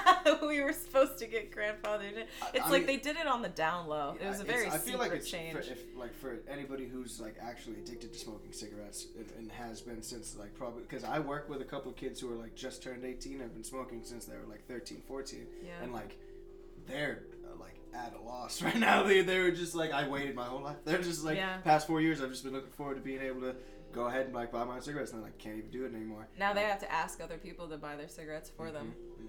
Yeah. or they'll try to get Juul pods and stuff online those destructive little vapes Yeah. Is is almost twenty? Well, cause like you got less than two weeks, dude. Mhm. Is is twenty one what you would expect it at the, what, the twenties? You're twenty. You're in you're twenty. yeah I'm in my 20s now Is it what you would have expected? First year of the twenties, I guess. I got life is is life, and that's what I'm realizing. At, and like entering twenties, Life is life. not as fun as they said it was gonna be. It's, it's, uh, Yeah. like, go, going into going into All that. being Uh, an adult and having responsibility and, and bills and things to worry about and making a future for yourself and stuff like that. It's not fun. It's not fun to think about. I don't. I, I, I'm, turning 21 isn't like I'm excited to be able to, I guess, drink legally, which I. I'll be excited about for like two weeks, and then I'll be like, "All right, cool. This is it. Like I can drink if I feel like it." But I personally, like you know, I Yeah. don't like alcoholism is something that bugs me, and like Mhm. drunks, drunk, drunk people, especially if I'm sober, bug me. yeah. And so I don't like being that person. And even when I do drink a lot, I prefer to drink a lot and then just be quiet or like be by myself or like watch a movie or something like that. Like the rare times that I drink and I'm at a party are like the rare times I drink I'm at a, and like I'm at a party. yeah. Like maybe once or twice a year. Yeah. I'll do that. And 21's not even the last gateway. Like, it's not like a car. you're 21. Yeah, so you're 21. You can't. You still can't do everything because you got to be 26 to rent a car You without a to have, crazy like, amount the- of money. the credit score of a 35 year old man who's Yeah. has perfect credit if you want to do anything without any kind of hassle or cosigner or some other adult to sign off on it. That's something I wish they had taught in high school was how to build a credit score or what it even was because I needed to learn that after. Because everyone just says go get a credit card. I just think it's dumb that you need to go in debt to prove that you can stay out of debt. I didn't I didn't go that route. I I took out a lease on my car instead of buying my car because I had the money to buy it, but I did the leasing anyway hmm. just to build credit because I didn't want to get a credit card. But they, that's what they say in high school is just get a credit card and that's not the only solution there is. But they also don't explain a lot of things like taxes. Or going to school before you know what you want to do, so you don't just waste yeah, tens of thousands or how to get rid of a mattress when you're done with it. that was one know, of the things that you worry about on a day-to-day basis. Yeah. You know the last time I had to simplify fractions since I graduated high school? I haven't. Yeah. I haven't had to simplify fractions. PEMDAS. I never use it. Mitochondria is the powerhouse of the cell. Whoop de fucking do. Yeah. I don't see how that relates to me opening up in the restaurant at 4:30 in the morning. Yeah, I certainly won't be able to do anything uh, applicable with that knowledge. Not that I don't think it's important. I just don't think it's. I just, I I don't like the way that society is set up for people to live. It's too strenuous, and especially just with social media and stuff. Like I'm not excited to keep it growing and aging and trying to become an adult during this kind of era because it's so hard to Really? no, yeah, I'm not because everything just seems so terrible. Um, It's uh, so there's hard just to- so many things to worry about that you have control over, like having a job, going to school, um, like keeping in touch with your friends, having a social life, things like that, and then things that you don't have control over, like like things going on in the country right now, like racial tension, like public shootings, like terrorist acts, like you know, countries going to war over assassinating generals and stuff like that. Things that just put walls up to when I think about the future, and it's just like, well, if these things happen, it won't matter. Or if like if these things happen, then like it's gonna change your plan. Like it's not gonna matter what you do. If like we end up going to war for something like that, like me being drafted, get skyrocketed, things like that, like ideas like that. Like before um, the past presidency, I was planning, on, like you know, was planning on joining the military after high school. Yeah. And then certain people became president who I didn't agree with their philosophies and the way that they run the country, and I'm like, I'm not gonna set myself up for that. I don't want to put I my name put on your myself- list. Yep, exactly. so and so that changed into me not going to college like I planned on. Like I got a scholarship to do. Yeah. Like I could have for video game design or Mhm. even going into film or cinematography that like at that school I didn't end up doing. And instead I've started a career into cooking, which I feel like is a good solid one to have that I could use throughout the rest of my life to like make money and like make a living. But I don't enjoy it like I thought I would. Yeah. So now I'm just trying to find what I want to do without using the necessity of like, yeah, you have to go to a university and go into a bunch of debt to figure out what you want to do. As and someone who, yeah, as someone who went through that path, that. I would not suggest. I would not suggest it. And I tell people that I feel like I drank the Kool Aid. Mm-hmm. Like I feel like I was in high school and they said this is the way it goes and this is how you become successful and this is the path and this is what you do. There isn't another way. And so I stood on the path and I started taking steps and I walked through it and I got to the end and I was like, "Okay, where's my prize?"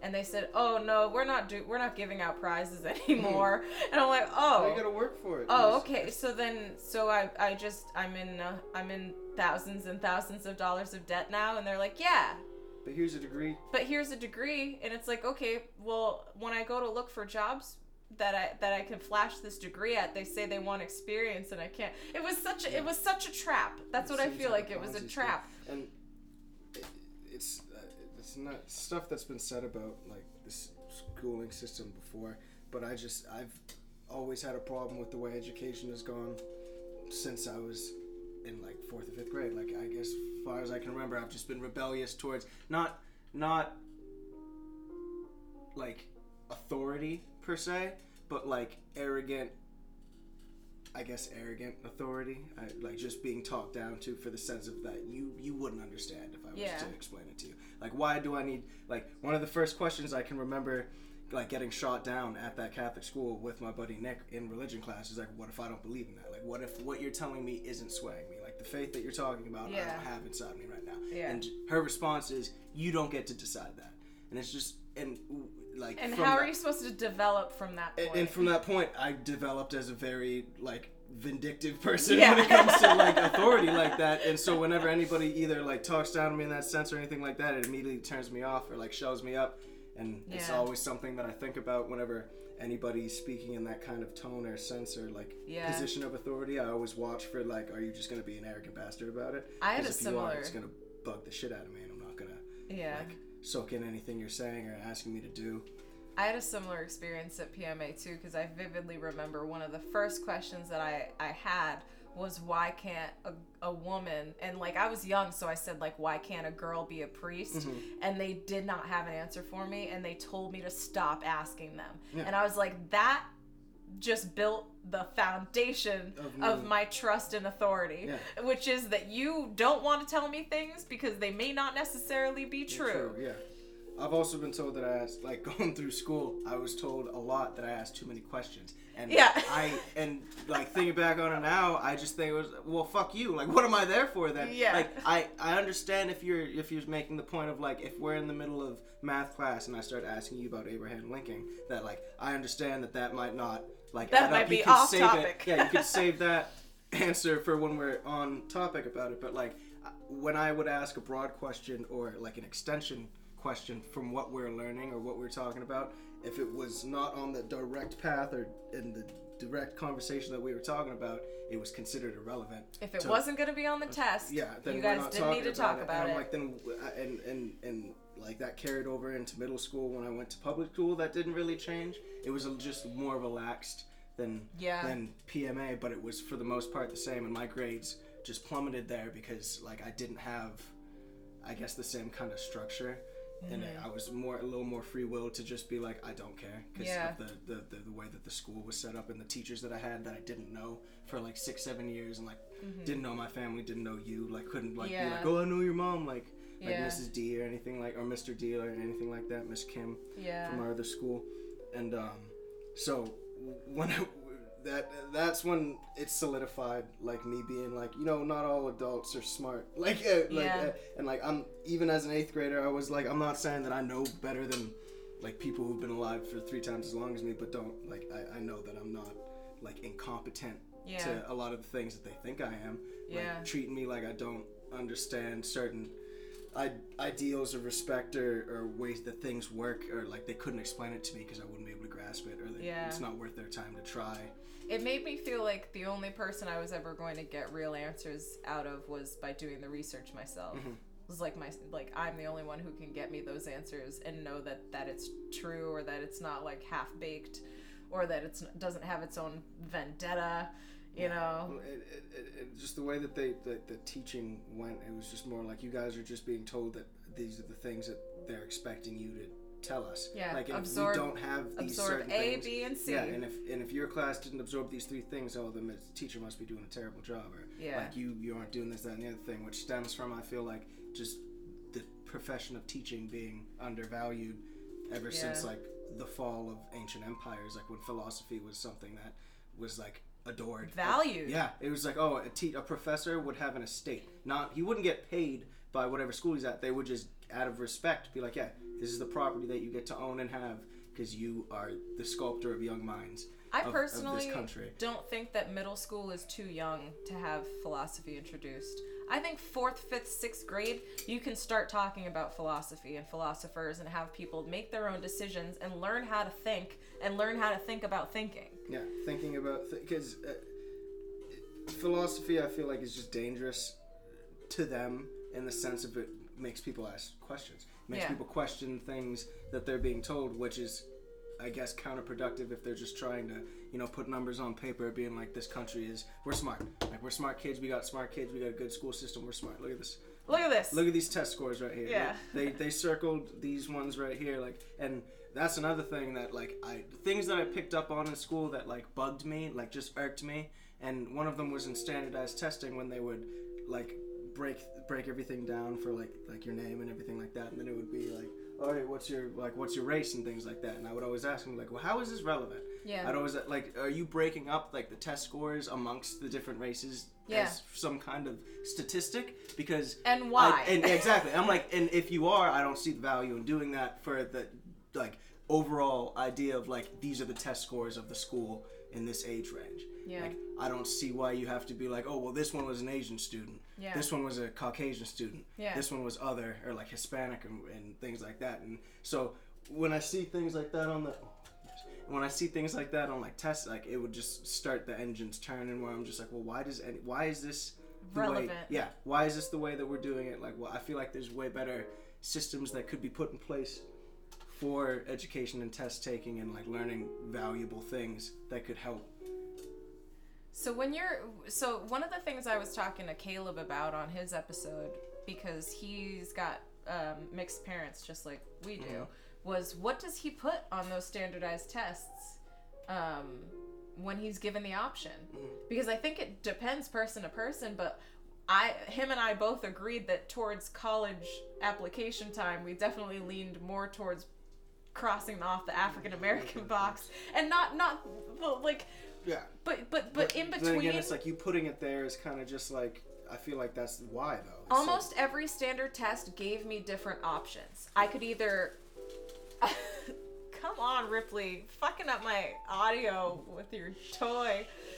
Um, I feel like every like it differs from test to test. So almost every single test, I had to decide Mm-hmm. how I was going to identify myself because they didn't always put the same options. Because they could let you pick multiple, but then there were some tests that didn't let you pick multiple, Mm. Like and you had to click white, or or you had to click the other box Mhm, and you're like, like, well, what is- what what is is even- other? what you- what does that even that? mean? Yeah, like- because two of these or three of these or even four of these boxes are me, but you're only making me pick. I only get to pick one. One. So then I'll do the other box, and you want an explanation. Yeah. Well, it's those five Yeah, or six boxes above Yeah, the next other box. Yeah.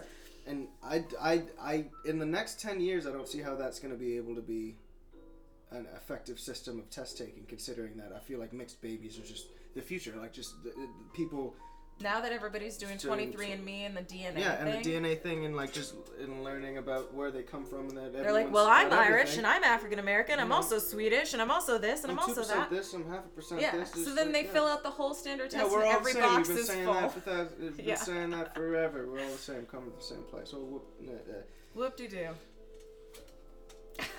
it bugs me.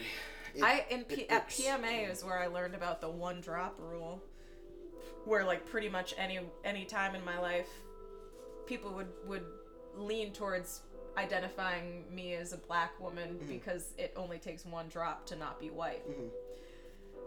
Mm. I've never heard that. That's really uh, pessimistic. Uh, It's it's it was a very uh like depressing. I got a lot of sarcastic, like, because you know, not to like perpetuate the stereotype, but you know how boys are. With, Yeah. Like the whole like we just fuck with each other, and like we have been since we were like little kids. And so one of the things was just like you're not even black. Like that's one of the Oh, things. That, all the time. All the time. It's like you're not even black. It's like why are you even upset? You're not even black. I'm like, well, what am I? Yeah, And it's like if- because if, I'm not white and you want to point out that fact, and Yeah. I'm not black and you want to point out that fact, So then want, where does that leave us? You're gonna fill in the blanks? Or you're just gonna leave me here and and And say that I'm not allowed to be offended at anything. Yeah. and that I don't understand anything when I have a better grasp of like why like prejudice is ignorant and racism is ignorant because just like you and me, it's just Mm-hmm. Yeah. like uh, you have some mixed grandkids and that'll just fucking ruin your world. Yeah. And like I, I remember seeing an interview between some like Black Power movement people. I don't know if it's Black Power movement people, but um, uh, like NAACP representatives and some people from the KKK or uh, white supremacist groups were having like a civil conversation, just two on two in like these chairs, and they were just like talking back and forth, and it was as about as you would expect. Like the one side was very prominently just like we're better than you, but like they were being calm about it. They weren't Yeah. being so they were being ignorant about it, obviously, But not but not aggressively ignorant about Yeah. it. And the other and the NAACP guys were kind of just sitting there, just like, well, here's the thing, here's the thing, it's just rock and roll. He's like, he's like, you, you know, you you know having grandkids. He's like, you know, your great grandkids. He's like, great great great grandkids. He's like, yeah, they're probably gonna look like me. He's Yeah. like, probably gonna look like me or lighter shades of me. And he's just like, now that is just like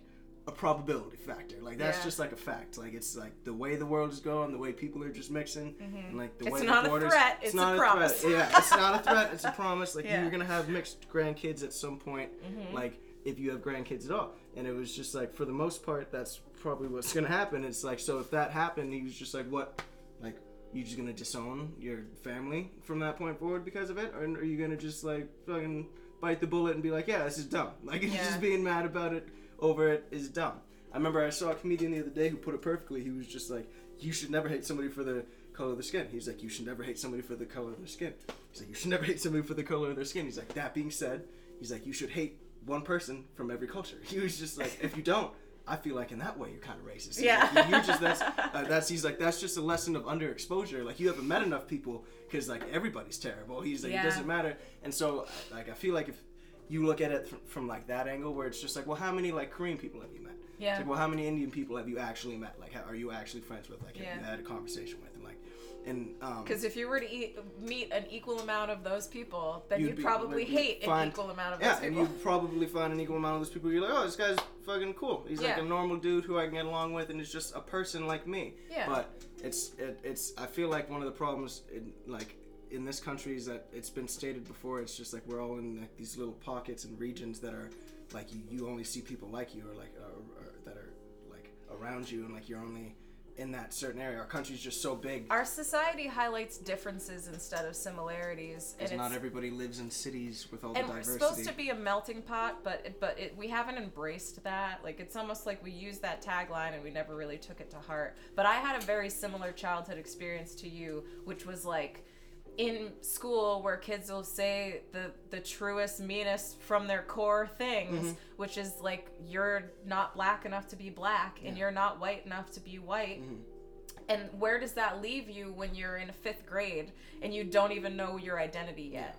Um, and then you and I, in particular, have a, a, an interesting life experience of of that translating even further into us visiting our respective family sides because we'll only see one side at a time. Time, so yeah. like you and I will be once. the you and I will or you, me, and Dad will be the blackest people at mom's, Mom's family, family gatherings, and then me like and then You, we're and the Mom, white and then people, we're yep. the lightest people at dad's family Family gatherings gatherings.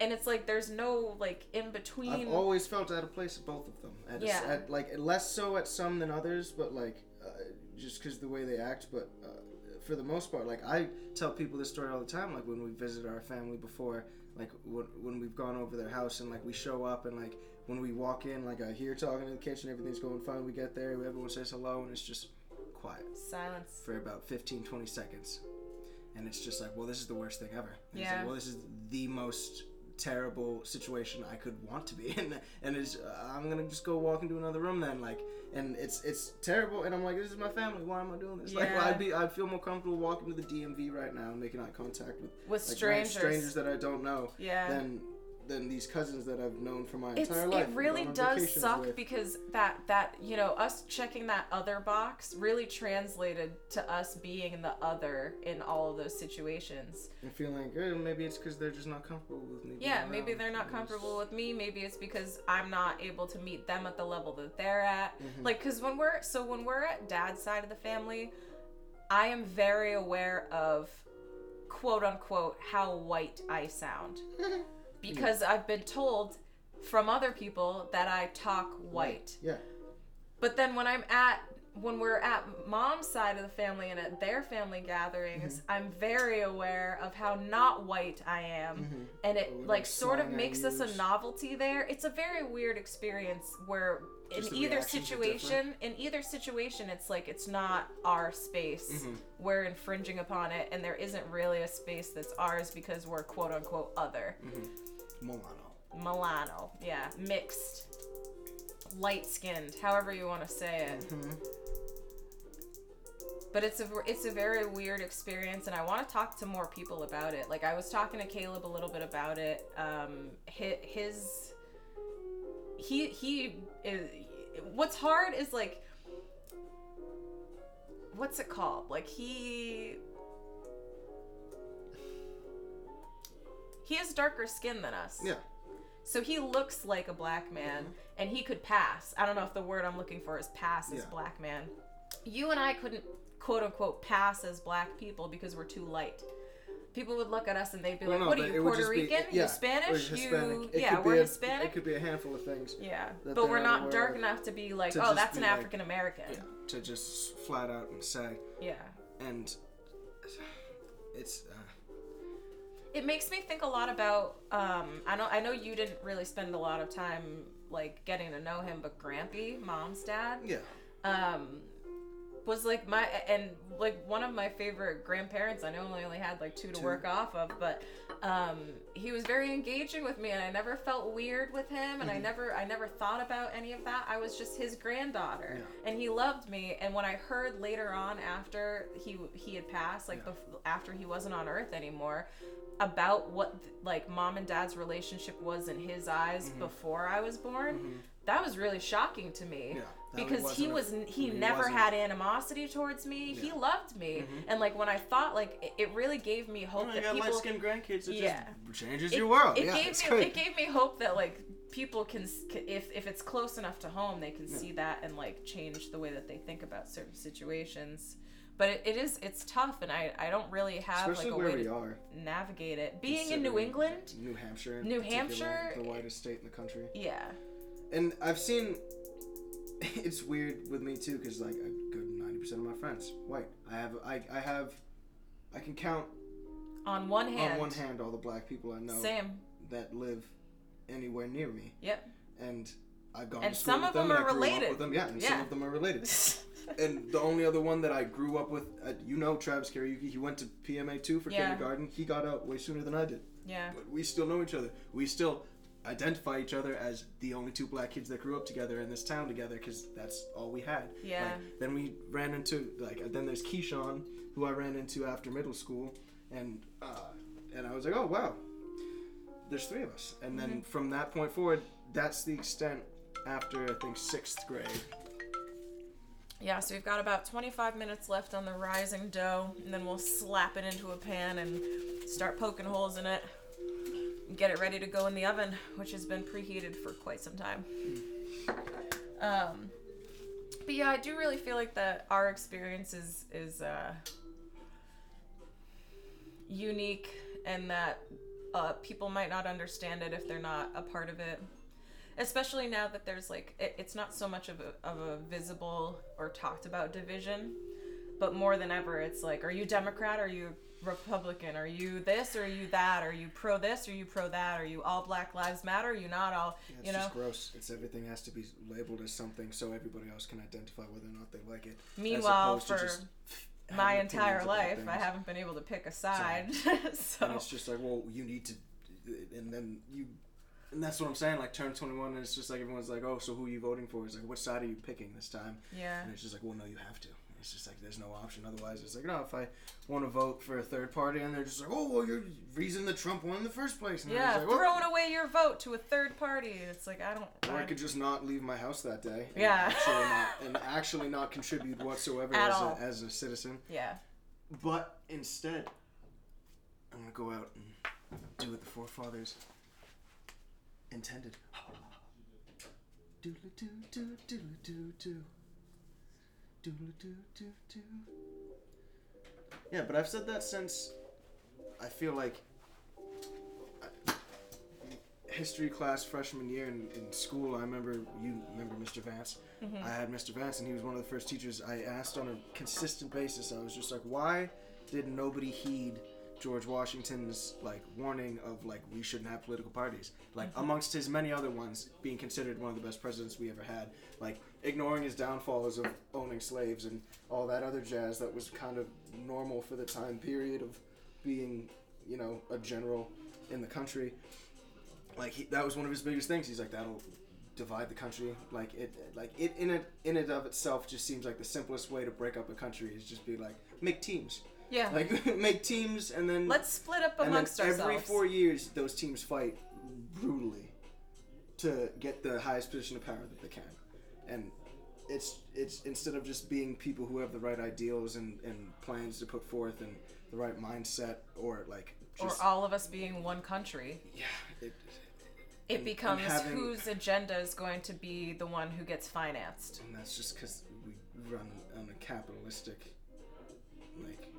point of view as, as opposed to like what it was intended to be more like just straight up like a like a republic it's more of just who has the highest bidder Yeah. it, especially when they teach you in like class about gerrymandering and everything like that and it's like so this is common knowledge that Yeah. that, that we just So we rigged teach that we just rigged the systems Yeah, and we teach, teach ourselves, so we're aware system. of it Yeah. yet we're not going to do anything about it so we're just going to sit here in class and you're just going to tell me that they racially cut up certain parts of states and cities to make it easier for these people to get reelected and then push whatever agendas those people who paid them to be where they are to have those One thing I found out about recently that was very surprising to me, I was listening to a podcast about how our technology at the age that we're at now now has our biases like like hard like, hardwired into them. So now we're creating biased technology. And a good example of that being facial recognition, mm. which is literally racist Terrifying. now it's because they terrifying. use white faces to program facial recognition. They may not recognize black faces or they may be more they it's just it's crazy to me how we know that these things exist like the one of the earliest things you learn how to do after you've learned how to research and sort of think by yourself is to make a bibliography. Mm-hmm. And you have to you have to give people credit for the work that you found of theirs that you're going to talk about mm-hmm. right? One of the th- first things that they teach you is that when you're going to make a bibliography and you're going to give credit to that author you have to write it in a way where you're only going to put their first initial and then their last name. Mm-hmm. And the reason we do that is because we have been shown as a species to have a sexual bias. Mm-hmm. So when there are female names, we're more dismissive, and when there are male names, we're less dismissive. So we fixed the system to not put the first name and just have the last name. fixing the predisposition of of, of, of dismissing instead of pre yes Yeah, instead of fixing the predisposition but that is them. something that we addressed and then we're like here's a way we cannot do that and then but but we don't do that for other things you know like we don't we know because we don't value that that kind of growth in society. I feel like anymore they don't that we don't- acceptance yeah, that mm, no it's yeah. more of it's more of it's more of like a talent competition. it's a big popularity Who's doing contest The best? Who's doing the best with their life right now, and who can show off the most? isn't that fucked up that Yeah. it's all just a big popularity contest It's like I just want a cabin in the woods where I can grow some weed. seriously i want to go be I a want hermit really pretty canyon, uh, just really pretty canyon to look at, and and some friends to hang out with now and again. Like not to say that I don't enjoy the luxuries that I do, Like, yeah, it's a great being an American. It's great having being Things. It's it's great Stuff. living in excess. It's Yeah. great living with way more than we ever needed Yeah. compared to the rest of the world. It's amazing. It's like as, as, as you would imagine. but it's also hollow. and it's and it and it's uh, what's the French term for it? Uh, ennui. When it's like Ennui. you, you get what you want. It's like oh, I don't really Oh want wow, that. I wasn't really sure I wanted that. No, I don't think that's. I, and I feel like I don't think that's what ennui is. I think ennui is like the recognition of like once you get what you want, you just have an insatiable appetite. Yeah. Like, once you get what you want, you're. It's not gonna be like you don't want anything else anymore. Yeah. You're just gonna keep wanting until there's nothing else to want, or you have everything, and then that's what happens when all these rich people get super depressed and or become soulless husks that have everything they want. Well, so speaking on that too, I was at Bill's company Christmas party, and there is an employee at his his work who is from um, Russia, mm-hmm. and he was talking to us about how, like, why he came here, and and he used the exact words. Well, we were told America is the land of the free. You know, it's it's the place where dreams come true. Like, mm-hmm. and that's a quote from him. Mm-hmm. And and he knew as he was talking to us about that that he had already had his experience of that not being true. Mm-hmm. And and it meaning something different than what they ch- sort of make the message sound like to other people mm-hmm. outside. Mm-hmm. So you're here and you're like, yes, like I can do these things and I and I can bust my ass at a Yeah, at, a, at a job and have no everything heart or it's a give soul. Yeah, and it really, you know, you can do that, but what is it worth? And and here we we care less about like Everything. the earth, Everything. you know, about Care how about other each other. people, Yeah. and it's not it's not a great way to live. And it's like Um, but other people outside are like, wow, they're able to buy everything that they want, and we're like, everyone well, has a phone, everyone has a car, everyone has this. but that, also we're slowly dying on the inside. So. and everybody's on that same level of like, yeah, we're all depressed. But What of it? But we have everything, so there's no. Yeah. So like that, that's what. That is really fucked up. We're Yeah. all on the same level where we're like, yep, Yeah, I'm I'm depressed, depressed. you're depressed. Everyone's depressed. Get over it. And it's Whatever, Like, it's human whatever. condition to be con- human condition to be depressed is just what we're landing on for it, which I guess Instead of trying to fix it, we're just like, I guess this is what life is now. because just whenever I learned about biology, like whenever I had learned about biology, or like you read about like the human psyche and stuff like that, it's like we're social creatures, and I feel like us thinking we're so connected over The the internet. internet, it's it's like this like really false, false kind of s- social inter- interaction because Like we think we're feeding ourselves and we're not. and we're, starving Yeah, ourselves. Can, can, even like you could be having a conversation with somebody like just texting them back and forth, and it's like it's not going to be the same as like getting like that tone of voice from what they're saying. It's like you've seen the Key and Peele skit with those two in the text Oh, in the text conversation, and it's like it's like that, but for literally everything you you say over the phone. It's like you cannot sound sincere over text. Yeah. You can't sound like. I mean, I guess you can sound uh, not sound. You can seem like intense or angry, all caps, like Yeah. the way you write uh, it, it, in certain in certain forms like that. But there's like to an extent where it's like you're not socializing. You, Yeah. You're you're keeping in touch, like you're keeping in contact. But like Mm-hmm. when people send letters to each other, it's not like oh yeah no I just socialize. It's not like like Yeah. physical. You wouldn't live off that. Like it's Yeah. not.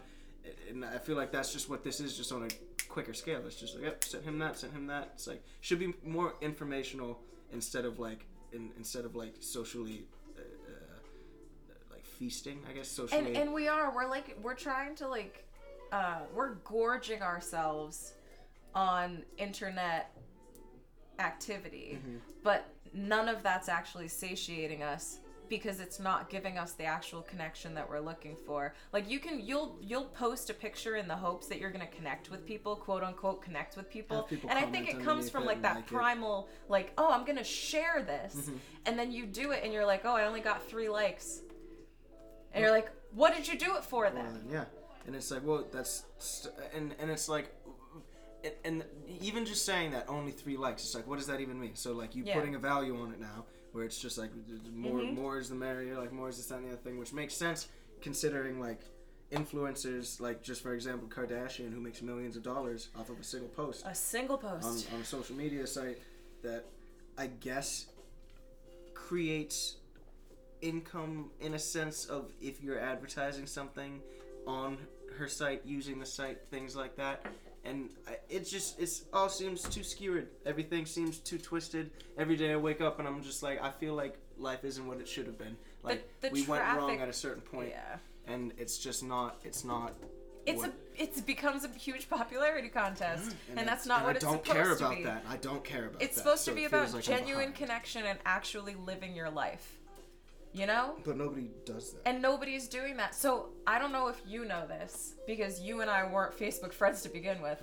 But as of last October, it being February now, as of last October 1st, I got off of Facebook and I was only going to be off of Facebook for the month of October. Mm-hmm. When I mm-hmm. realized the change that went over my brain and like everything in my life for not being on that social media platform, mm-hmm.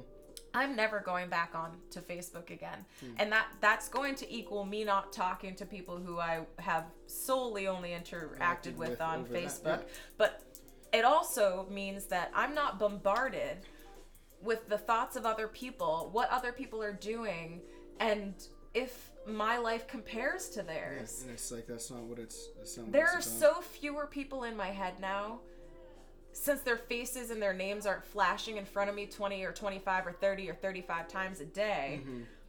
that the only people who are now in my head are the people who I see and that I care about and that I actually have something built with in a real tangible life way. I'm not going to get back on Facebook. I think that it perpetuates toxicity and it's it's just a, a, a hotbed for Do you have Twitter? No. Yeah. So you you're not even. I'm not on it. Uh, so I still have. I didn't. I didn't turn off Twitter. my Facebook, and I didn't ever get a Twitter. I still have my Instagram, but I haven't posted. Um, and I still have my Facebook, but I haven't posted since October when I told everybody I was gonna do sober October. Mm-hmm. Um, and I it just made such a change in my brain, and and I realized how addictive and toxic and and how much it was influencing what I thought about and how much time. Like I I work Monday through Friday 40 hours, right? In that 40 hours, when I was on Facebook, I might be on Facebook 20 of those 40 hours of the week. Jeez.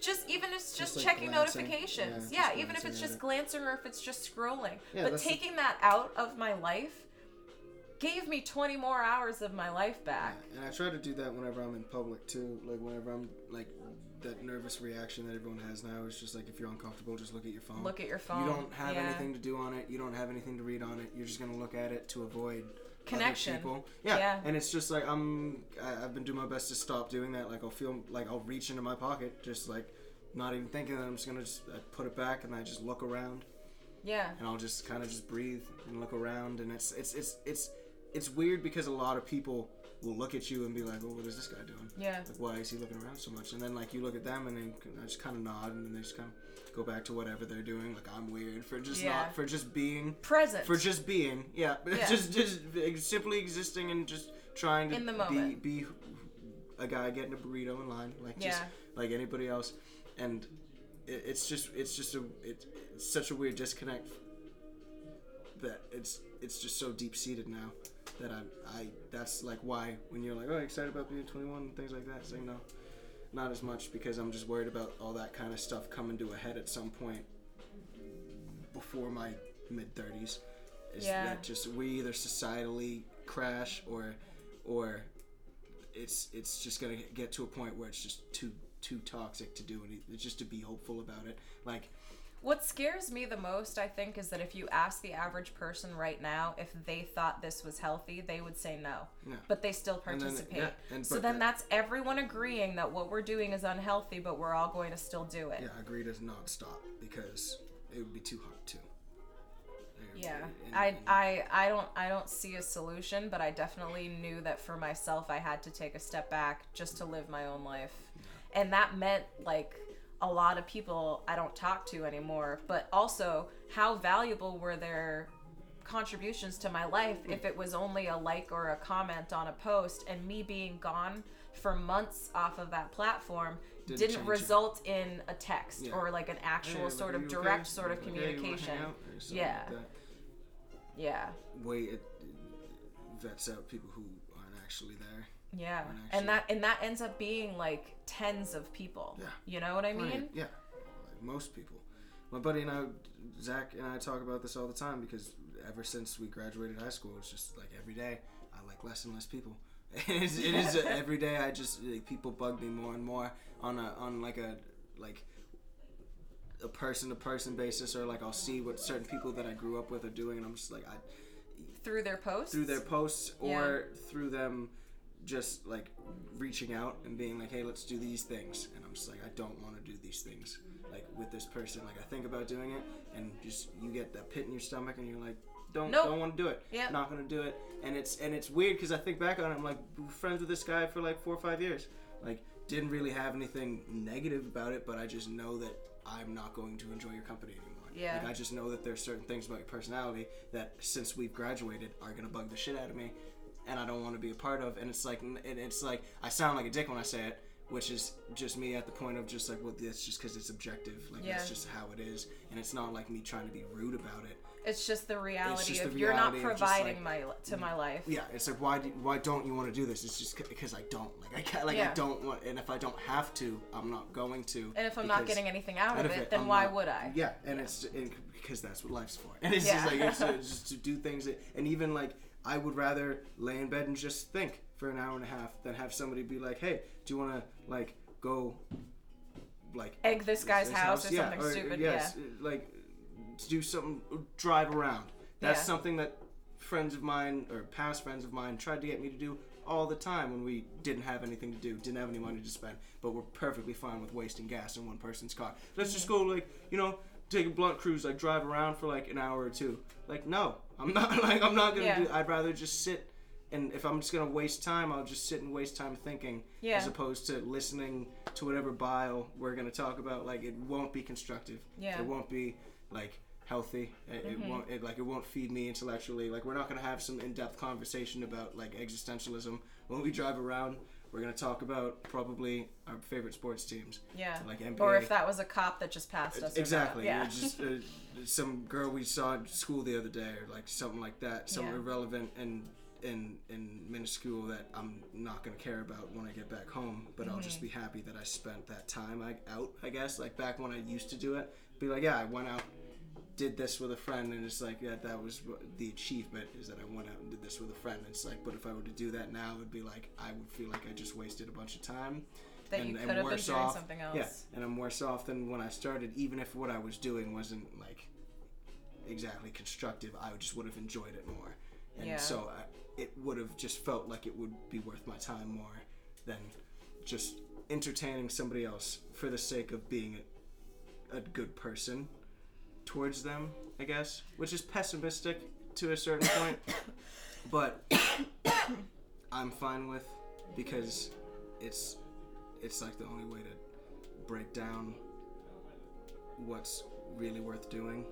I've realized as an adult, I thought when I was growing up that gossip was something that only happened in yeah that you would grow out of that it happened in school Mm-hmm. you know with people who just couldn't help themselves because they didn't have anything else to worry about and now i am People a grown ass adult else to worry and about. and i'm like when i find myself in a situation where i'm surrounded by people who are purely gossiping and they're calling it bonding or socializing or you know like having a night out with the girls and i'm like if all you're talking about is other people's lives Yeah, i'm not interested and that's not worth my time. Yeah, so and and I feel like the same thing sort of translates to when you're looking at people's posts online and it's like are you gossiping? Yeah. or are you trying, to, have like a like, real connection sort of conversation happening? Yeah. Is there any sort of substance here or are you just regurgitating your past week and how you felt about karen you know Yeah. Wasteful and and and. it like I said doesn't before, lead to growth No, and it it doesn't seem like it like you get anything out of it, which just confuses me because it seems wasteful. It's like why would it's it's just it just seems wasteful, and I can't get by that. So, I mean, you may be 21 and, and social media is, is definitely still a huge downer because we all know it's unhealthy, but we're still doing it anyway. Um, but there is sort of hope on the horizon for people our age, your age, still, uh, I mean, the Space Force. Come on. We're going to cultivate Mars. No, we're gonna.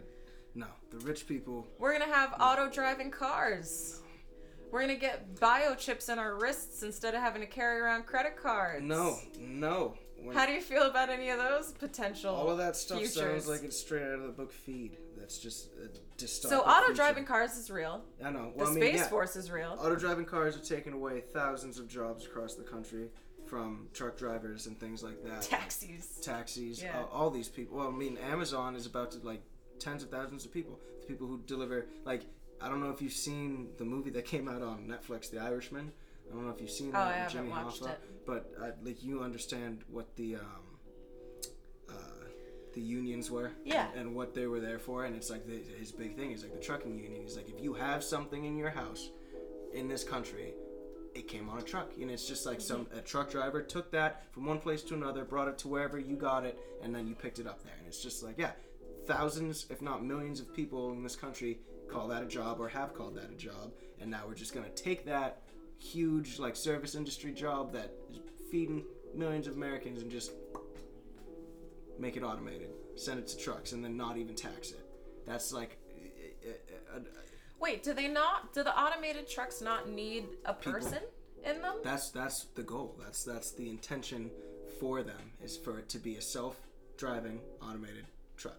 Okay, I can see del- that. that I think it would probably take them a while. Scheduled deliveries and things like that from A to B. But it does. It outmodes those jobs. Mhm.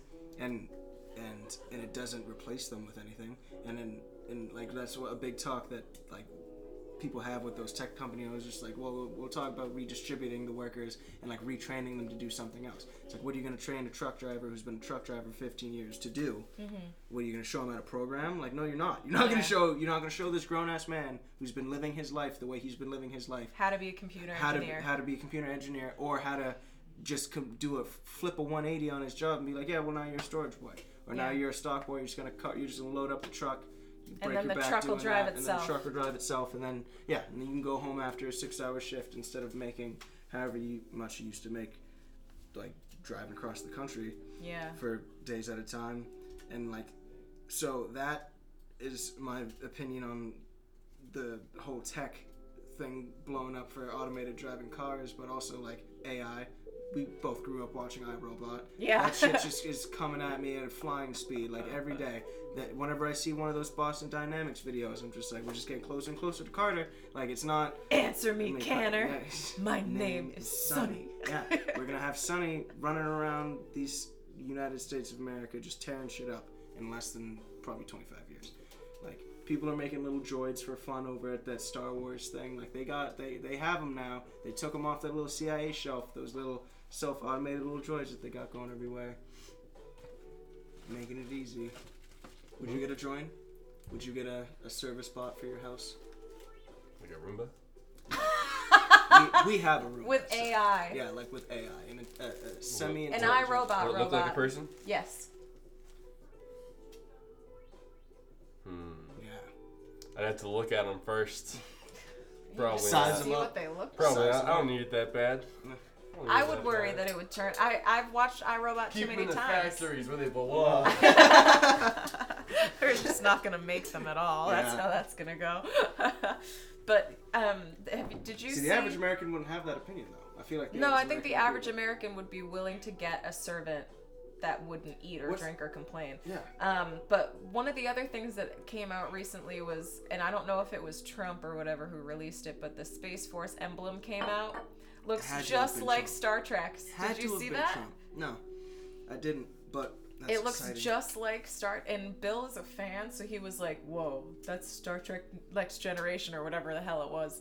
Um, and they they took and it's like it's like the real world imitating art because that was a TV show. It wasn't like actual like, but they took the emblem from there and they're like, this is gonna be our Space Force and that's emblem. getting people on board with it because the initial announcement of the Space Force was kind of just like, well, what the fuck are we doing here, guys? Because the Yeah. highest spending military, uh, now we're making a whole new branch. Also, are we or aren't we going to acknowledge there are aliens, Aliens. before why are we, we go up military? there? Yeah, why are Yeah. we making a military presence in? sp- Oh, yeah. So what we do we can need the force in space for? Other people, other Yeah. other countries? Like uh, fucking, if anything goes wrong up there, it affects everybody down here. Like I understand it may not affect Mhm. everybody You equally blow down up a here. ship out there, there, yeah, and, and that it debris affects could us fucking here.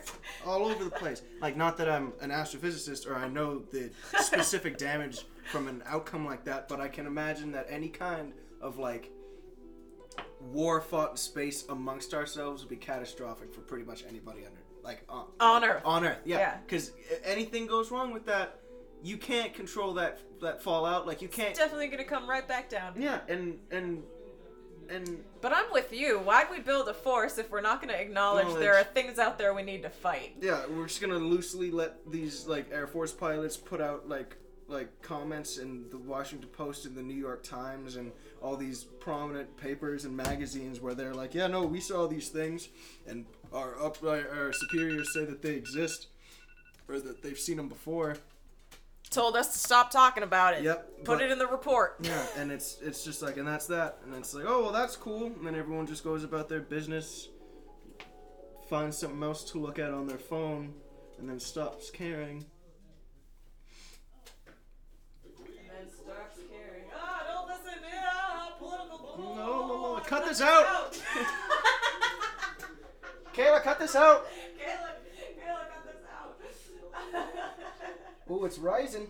Is it, so it's done. We're, we're we'll we'll pull that up. When you're smiling.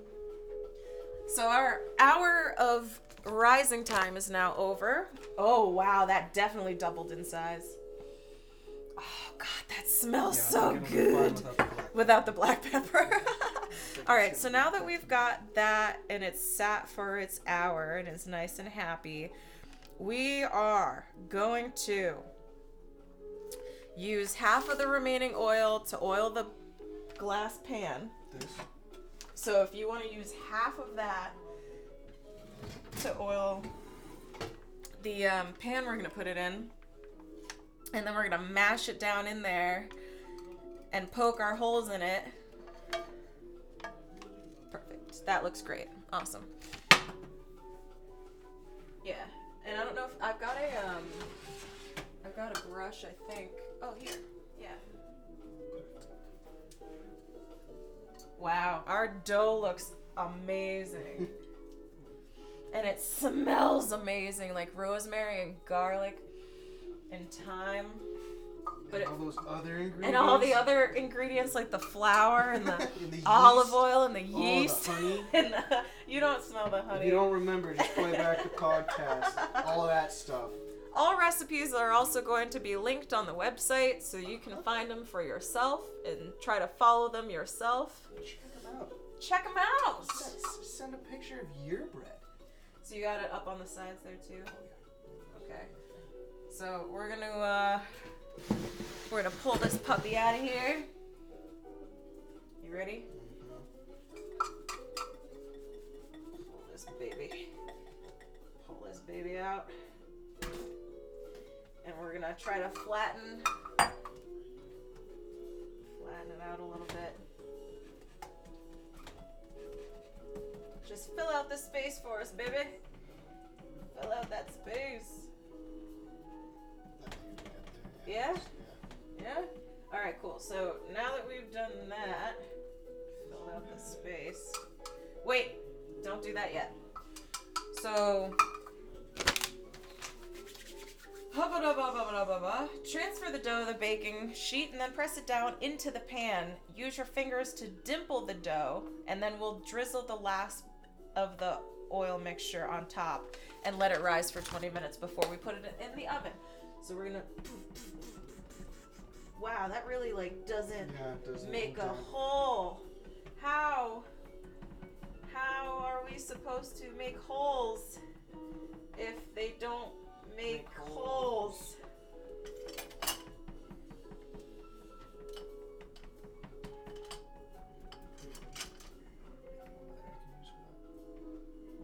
I don't know. I don't. I really don't know. I feel like that we've done our best, Yep. and that Find out when well, it comes out. yeah, pretty much. Just Sure that- poke the shit out of it. One of them will. I'm sure. that actually, once we got aggressive with it, it looked a little bit better. so now the remaining, so like even this here, if you want to brush that out, we're gonna try to get this nice and covered over the top. Beautiful technique. A dab will do ya. a half a cup of oil will do ya. Mm-hmm. So now that that's there, it's got. We're gonna let it rise in the pan for 20 minutes, and then it's popping right in the oven for 15. And then we'll have some fucking bread, man. 20 minutes is 9:32. So. Jeez.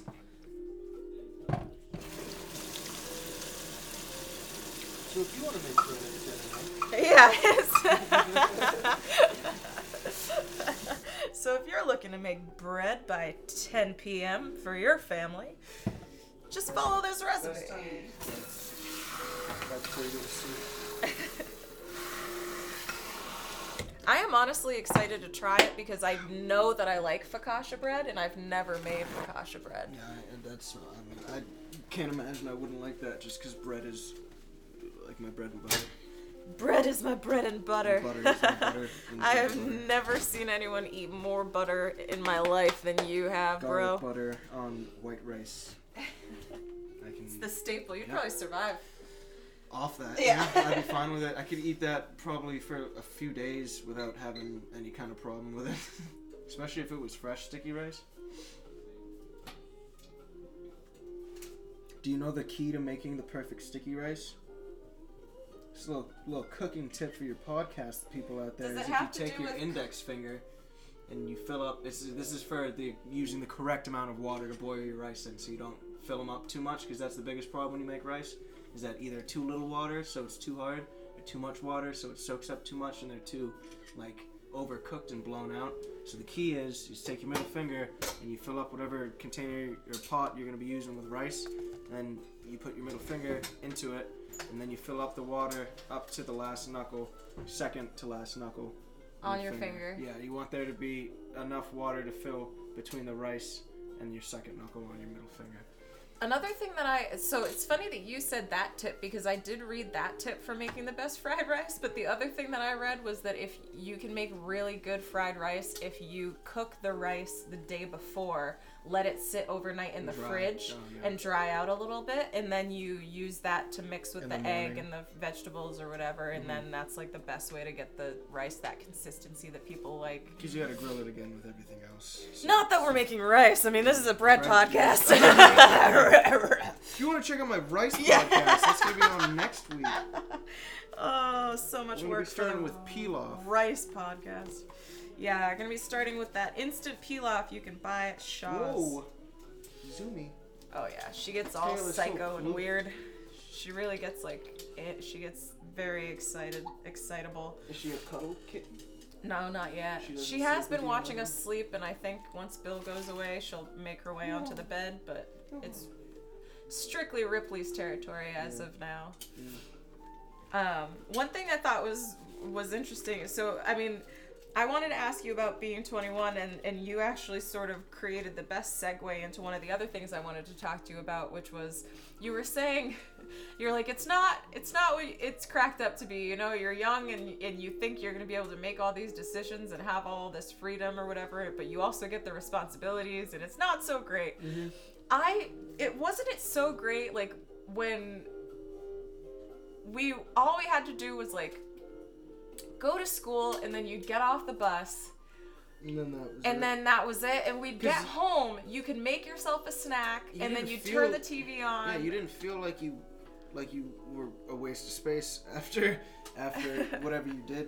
Everything was just so much. I feel like it changed a lot for now too because it's like you're supposed to be doing everything.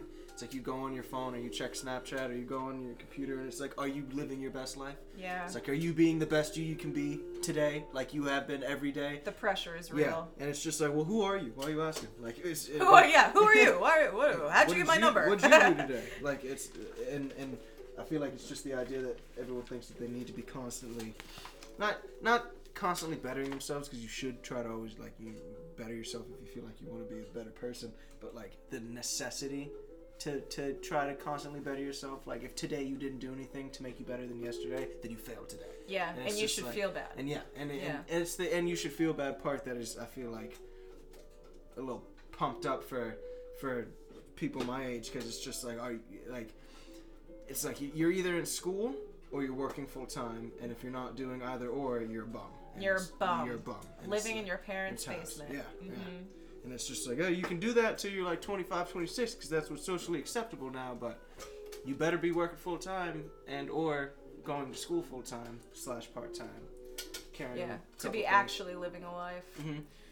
Ugh, I even to even now like I remember the simplicity of just like getting up cuz and I and I feel like I I feel like bad saying it now but like it was so simple and easy and like I literally would get off the bus, go home, scoop a bowl of ice cream and then sit in front of the TV and watch Disney Channel cartoons mm-hmm. about aliens going to high school. Yeah. Like, and then I would finish my ice cream and do my homework and then maybe watch Jeopardy with mom. Like, Yeah. I honestly, like, I miss those times when just, that like, was it. Sitting downstairs and watching TV with like dad or like watching one of the same movies that we always watched every week. Yeah. Rush Hour 1, 2, and 3. At least twice Yeah. a month we would watch those movies. And it never got old. And it never felt like I was wasting my time or like I should have been doing something else. I just enjoyed sitting there and watching the movie and I'm like, I can't do that anymore. Yeah, Now they used to play like- like, Tremors over and over again on AMC, and I would Mhm. flip that channel on just in the hopes that Tremors was playing. but you're right, like that's exactly what it was. And I miss Nickelodeon. Yeah. I miss like the morning breakfast time rap oh, when we would get ready for school. remembers. I am going to put it on this fucking podcast because I swear to God, if there's anybody else in the world who remembers the Nickelodeon breakfast time rap, then I need you to tell me because if not, then it was a collective delusion No, between living- me and no, my brother. No, it, we we got sliced into a different reality where because if we're in a different dimension and it Yeah, doesn't it exist exists. anymore, that's sad. Sad, yeah. But we should also get famous for singing Sing it yeah. if nobody it's remembers if when it nobody exists. It is, yeah. it is a banger. It is a banger. Ah, man, that Nickelodeon. But also the WB on weekends, Mhm. we would watch like Static Shock. Do you remember that show? It was like the only cartoon that had like a black main character, and he had electric capabilities. With Wait, that. yeah, Yeah, and then but but Pinky and the Brain, Animaniacs. But then we would also watch CatDog? Nickelodeon. Yeah, we would watch Oh. CatDog, uh, Foster's Home for Imaginary Friends, ChalkZone. Do you remember ChalkZone? Oh yeah. Oh my God. When he was in school and he had his little. Oh yeah, and whatever he drew came to life. Came to life Yeah, in the universe, universe. and then he's got that like friend who's who's like a blue superhero, and his name was Blue. Well, was it Blue or was that from Foster's Home for Foster's. Imaginary That's Friends? Foster's. Um, maybe it was Zap or something. It was something with a Z. I think it was Zap. Uh, but ChalkZone was one of my favorites. I remember really watching liked Rugrats that. all the time. Rugrats. I remember when Disney and uh, Disney Channel would have Power Rangers on in the morning, Angry Beavers. or we would watch Pokemon. CatDog. Who was that Pokemon? Who's that Pokemon? It's Clefairy. Yeah. and you're like you're like shouting at the shadow, Yeah. like it's Electro, but Yeah. when it's just a circle, you're, you're like, when it's just a circle and you know it's like the Electro like circle. Electro, yeah, yeah. yeah. I remember them. I remember watching the Disney Channel and like, or or whatever show or whatever uh, channel Pokemon was on because it swapped sometimes from Cartoon Network to, other things. yeah. And um, and they would have that song where they just sing the first from the original Pokemon where they sing All of the Pokemon, is, yeah. Uh, uh, Rhyhorn, Zapdos, yeah, and, Zip, and- Zapdos, yeah, yeah. and all of those, or like, and, and then immediately after, it's like it's when I grew up. It's when I feel like the reason that people our age and my age really like um, like anime films and things like this because we grew up with like Bakugan and like Yu-Gi-Oh and Mm-hmm. Pokemon and all these Japanese style TV shows that when like when we were kids couldn't watch. I, I mean, when I was a kid, I couldn't watch anime if you put it in front of me. Yeah. I wouldn't be reading all those subtitles and keeping up with all the art and everything. Yeah. But like f- having those as like a base, like a buddy of mine put a bunch Dragon of Ball Z. yeah, Dragon Ball Z. A buddy of mine put a picture of a bunch of his old Bakugan that he found the other day. He's like, "Let me know if anybody's trying to catch the smoke right now." He's just like, "I got these the cards," smoke and I was just like, "I have a full tin from 09 I haven't touched." All right, like I did. Like, uh, do you remember? Are I- the I- Bakugan the ones that spin? the, you roll them out in the card and they pop open. Oh, okay, because there And were the ones where you like. so many. There were the ones Those where you the- like shoot and they would uh, spin like That's in the little circle, and then it was whoever's beat whoever else's. But it was Beyblade, almost like Beyblade. roulette. It was oh, Beyblade, Beyblade. Let it rip. Yep, that's yeah. the other one. Beyblade, let it rip. Those were the commercials. That's the other nostalgic uh, Japanese style TV show or like cartoon that grew up watching, and it's like I didn't I didn't even like watch it for the plot or the story. I just remember enjoying the games that they played and like the way that the show was shot. Wow, Yeah. wow. I, there's a lot about those '90s cartoons that I miss. But then we got the 2000s cartoons, which were just filled with the sarcastic, the sarcastic stuff that that we grew up with, like Adventure Time and like Chowder. Ugh, fucking Chowder. I was not a fan. Of Chowder, you weren't a fan of um, No, I wasn't a fan of Flapjack. Flapjack, which was fucking gross. because. Flapjack's a terrifying cartoon. But it was also it was like they took do you I don't know if you watched this when you were younger, but I always skipped the show. It was Cow and Chicken. But I- that's I basically do I, feel remember like Cow and Chicken. I feel like the same sort of minds created it was a gross, Flapjack. yeah, it was a gross animation. Cow and Chicken. Oh yeah, man, I miss all of those cartoons. Like Rugrats was a big one, but also um, the WB. And I I know that people don't remember this show, but I really it was like a big part of how I learned about anatomy. um, it was oh god, what was it called? I just had it in my head too. They made a movie about it. Osmosis Jones. Never seen. You don't remember Osmosis Jones? No, I don't. Because the the movie that came out, it was it's Chris Rock is the voice of the main like Mhm. he's he's a me- he's basically like a he's a white blood cell. Mhm. So he's supposed to be like a cop. And and like the the movie opens with um, Bill Murray at a, a zoo with his daughter and his daughter or, or he grabs like a hard boiled egg out of his pocket to eat as a snack and Bill Murray's just being a gross like dad and he and the monkey from behind the cage grabs it and he takes it back from the monkey and his daughter's like you're not going to eat that are you and he's like what and he like puts it in his mouth and he eats it and that's like the beginning of the movie is you see osmosis jones fighting these germs that came in on the hard-boiled egg that he ate from the Ew. monkey from the The zoo but like you learn a lot about like The body. the body I remember I learned a bunch about body from Jimmy Neutron. Oh jimmy that neutron episode was a where good he went one inside a um, sh- uh, um, carl Carl. yeah I almost said Sheen, but it's not Sheen. I went inside a Carl. You know, Jimmy Neutron wasn't the first to do that. Honestly, the Magic School Bus was probably the first people to go 100%. inside. Yeah, I mean, yeah, but I seen that when I was in like kindergarten. Honestly, they did that in Rugrats too. They went inside somebody, quote unquote, Quote, went inside, inside somebody's somebody. body. Yeah.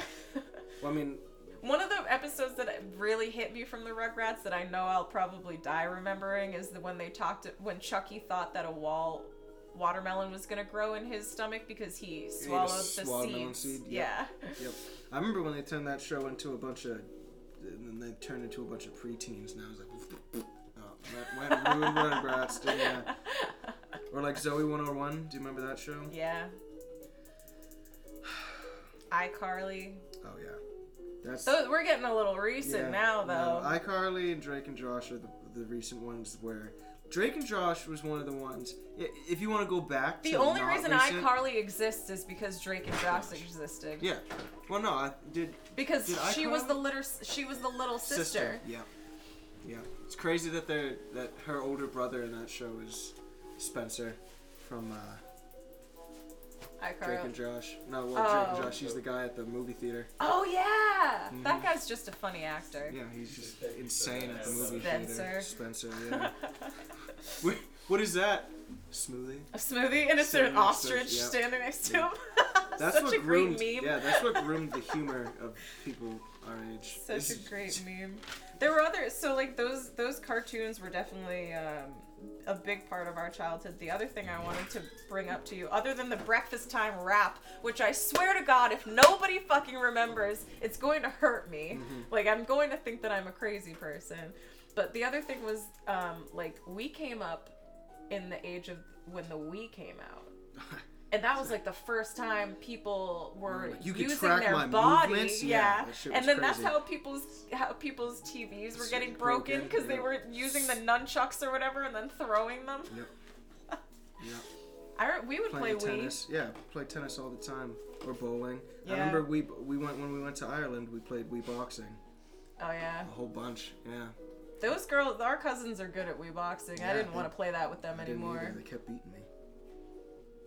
Bowling, Wii bowling, and Wii golf were probably the two weirdest ones that I feel like came out for that for that console. It's quick. It's it's funny Well, how Wii quick tennis the Wii was, died. like, Well, the Wii, it's still. I mean, we're we're We thinking have about getting one. oh, Honestly, we still have one. they have a they have a new game that's like it's Wii Resort, so it's like a whole bunch of games, including disc golf, on the Wii. Do you It's actually really old. Is it?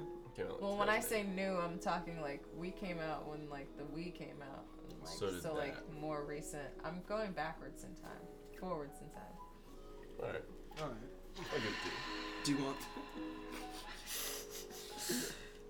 But yeah, we are we are thinking about getting one because they've got disc golf on the Wii now. But I also just miss playing with a Wii. And having it remind you to go outside and get exercise. Uh, was that the purpose? was that the know. purpose I just that? remember getting it a bunch of times when I was on there. It was like, you you want to go outside? You want to go take a walk or something? Stretch your legs? It's like, nope. Keep the game going. Nope. I'm gonna sit here and keep swinging at the TV. Did I ever play Super Smash Bros with you? I did, right? Yeah, we did all the time at, uh, on the on the Wii. On the Wii. Yeah, Because we didn't have a GameCube, but we were able to put the game in there. because we had the controllers, because the controllers work on a Wii. I know the only other person I've ever played Tekken with in my life is you, Mhm. and Tekken on a PlayStation 2. Crash Bandicoot, which you got really sick of playing with me Yep. because I would just wreck you. Yeah, because you played it too much. you played the same characters that we know. We played the same map every single time and just fought each other, so it wasn't even fair. Roller Coaster Tycoon, You I hid didn't from me. let you share. Yep, you hid that from me, so I couldn't play it. Mall Tycoon, I got satiated with for the time being. Just played that religiously for too much time. And Halo. Oh man, I very I I was I dabbled in Halo. I feel like I played more Lego Racer than I did any like That was a fun game though, Lego Racer. I would play that if we still had it me too. at home, just In so a I could build my own car again. Yeah, that was because I didn't appreciate it at the time, but I can make some cool, cool shit now. The imagination that I have in the building blocks that they gave you, like then I was just like, oh, fucking rectangle wheels. I miss the way it sounded too when you would finish building your car and all the pieces would click together. Yeah, it would just Yeah. but also if you fell off, you would break your car during the race. it would same thing would happen. And then the same thing would happen when you'd need to bring it back together. You'd hear the click, click, click, click, click of your car being reassembled. It was always the same racetracks that I never got bored of. What was the skating game? It was like a oh, it was goofy. It was a goofy skating game. Like it was. Uh, you remember on Sandra and uh, and Calvin. and Calvin Yeah. before they moved to the house when they lived in that complex, that apartment complex in upstate New York. They had a skating game. Mm-hmm. On their computer that they just gave to me to just give me I something vaguely to do. remember that. And it was it wasn't even the full game. It was just the demo. So I had to So you play play the demo over and over and Yeah. over again. for three days. I, I just sat in that room and played the demo over and over and over again, and just because there was nothing else to do in, in Rome, New York, and upstate New York at the time. One of the, I mean, one of the earliest PC games that I remember playing is Freddi the Fish, and I don't know how many people remember that game, But I played that over and over and over You didn't again, play, uh, even though all of your interactions with all of the people in the game are always the same. What about backyard baseball? I oh, know. backyard baseball! baseball? No. Oh, Pedro! You the gotta one have wheelchair Pedro on kid. your team. Th- There's that one wheelchair kid that Yeah. always hit too hard. Oh man, backyard baseball was good shit. That was good shit. I remember trying to stack my team and being like, "No, I don't want her. Mm-hmm. She picks her nose all the time." Having a clean team. We want a clean bench. There's a clean bench here. We run a clean team. Backyard baseball. If that's a game that I would play if I had still, for sure. Probably find it when you get your new PC. I'm gonna try to play more upgraded with my new game, my new game card. Like, honestly. Um. There were a couple other things I wanted to talk to you about. Um, in about four minutes. I feel like we could probably just put it in the oven now. I don't know what the. I'm fine with that. Wait, why wait, right? It seems to have risen a bit. So we're gonna put this in the oven, into the oven for about 15 to 20 minutia. Oh god, I'm getting the hiccups. Oh, it's all over now. Perfect time. All right, that's it for the podcast. Oh, it was great talking to you guys. See you later. Bye.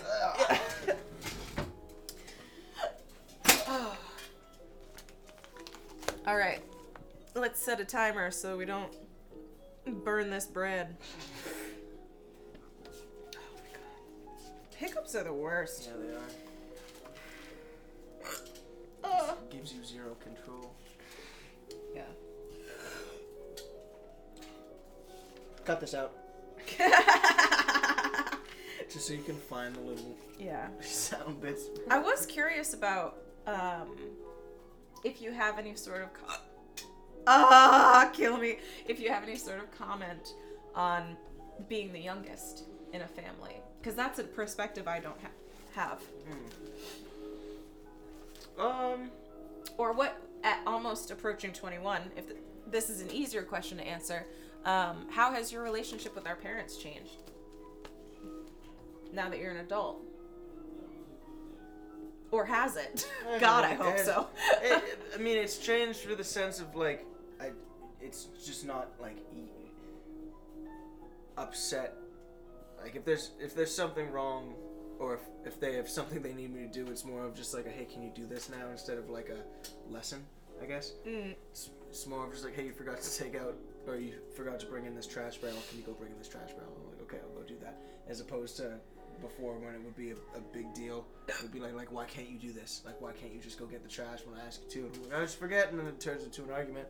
mm. Um, it's I, I see them less, honestly, even though I still live at home with them, just because of the work schedules that we have. Because I'm usually out of the house before mom and dad, and I'm usually back before dad. And by the time the dad gets home and he gets situated and gets ready to eat dinner and everything like that, I've already eaten and I'm really sleepy, getting ready to go to bed. And then mom comes home from either work or whatever she's doing when she goes to the bank to run errands or gets uh, Dinner. uh, dinner, and um, I'm usually like getting ready to go to sleep, go to bed. They've expressed that they were concerned that we don't talk enough. Um, but You and and them? yeah, but I d- it's it that's less of um, it's less of I don't. It's not that I don't want to talk to them. It's not that there's nothing. It's more of just there's nothing to talk about. You know? yeah, Like, you're nothing- you're both just living your lives Yeah. and working and coming back to the and same coming home. back to the same home and just it's it's a rut that I'm trying to see is less of a rut and more of just like a, a, a, a hump that I have to get over yeah. to do stuff that I really want to do. You have to make money and move out. So Yeah. Do they do they still want to know like where you're going when you leave? yeah, um, it's it's definitely not going to be as um, big of a move as I initially intended. Like just moving out of state first. It's going to be just like moving out and then getting situated, doing um, the stunt work that I want to try to do, and then from there being able to save and make money again, and then from there move to a place where I can get more jobs doing that as opposed to cooking. Yeah. Um one thing I've always sort of been envious of of you um is that you learned how to play t- two instruments. Uh, roughly. And I feel like I never really learned how to play one instrument. When I was in PMA, they did piano lessons, but the teacher was a nun and she was very aggressive. Oh god, is the last part of this episode just gonna be me hiccuping? Yep. Ugh. Um, the woman who taught me how to play piano was not uh, empathetic to not knowing how to play piano. so so if you didn't, if, short-tempered y- teachers. yeah, if you didn't know what you were doing, you got yelled at, and if you didn't do it right the first time, you got yelled at, and if you started crying while you were getting yelled at, you got yelled at. so I very quickly decided I didn't care about learning an instrument or how to play piano. I got through my recital and that was it. I was done with instruments and learning instruments and teachers who taught instruments because if there was ever a nun who I thought was going to hit me with a ru- ruler, it was her. Um and I heard heard some pretty bad stories about her and other students in her class. But you uh, presumably outside of school picked up not only saxophone but also bass which you can still play now Yeah, I mean, I can play. I- I would say I'm an amateur. I would say I'm an amateur at playing both of those, just because uh, I I still to this day can't read music, and so I I can play music on those instruments in the sense of like I enjoy those instruments and like I understand how they work really well, and like so I'd say I'm better on saxophone than I am on bass, but I've i think more- you're amazing amazing at saxophone I haven't played in so long, so I don't even know anymore. i wish that you hadn't been renting it because i feel like you would still be playing I'm it probably gonna buy another one pretty soon. if you still had it. Um, because I remember like listening to you play it after you had figured it out, and being and just thinking to myself like, "Damn, there are gonna be a lot of girls after my younger brother because he can play Yep. And saxophone then he like sold that." saxophone and just ruined it all for himself. Sold it, had to give it back because it wasn't his. yeah, no, it's it was it was nice. I also learned under different circumstances than you. I had some cool 19 year old guy who ended up teaching me bass and saxophone. I had the same Oh. teacher for both. I didn't know. I didn't know that. It was during one of my saxophone lessons with him. I heard somebody playing a bass guitar, and I was like, "That sounds cool." And he was like, "Oh, the song we're we're learning can also be applied to bass." Yeah. And so, because we, I love uh, like funk and jazz and and like the soul music that we would learn for it would be like Stevie Wonder songs and things like that. So I, that was one of the first songs I learned to play on saxophone and on bass. It was right after, and um, a Beatles song Yeah. easily transferable to the two instruments. So like we would go back and forth between them, and like I still have a bass because those are much cheaper. So you can't read music either. I, mean, don't I'm know why. I, am sure I could if I like buckled down. Like I got down to it like when I had my lessons, but as soon as I stopped taking my lessons with him, it all just slowly just drained away. Because I just assu- assumed the whole time you were playing, you were able to read music because of how well you were playing. No, I just riffed. Um, that's that's why I liked saxophone so much, is because I didn't feel like I needed to read music to like once I To learned, finish a Yeah, song. once I learned where all the keys were, I just got used to playing where the keys were. So, and that's one of the things that my tutor was telling me that he was like he liked working with me for was because it was like once I heard it and he told me what keys to play, like with finger placement, like I could do it. It I just needed to get the tempo or the rhythm down for it. But it's like when he would put it on paper and then have me try to just play it from that.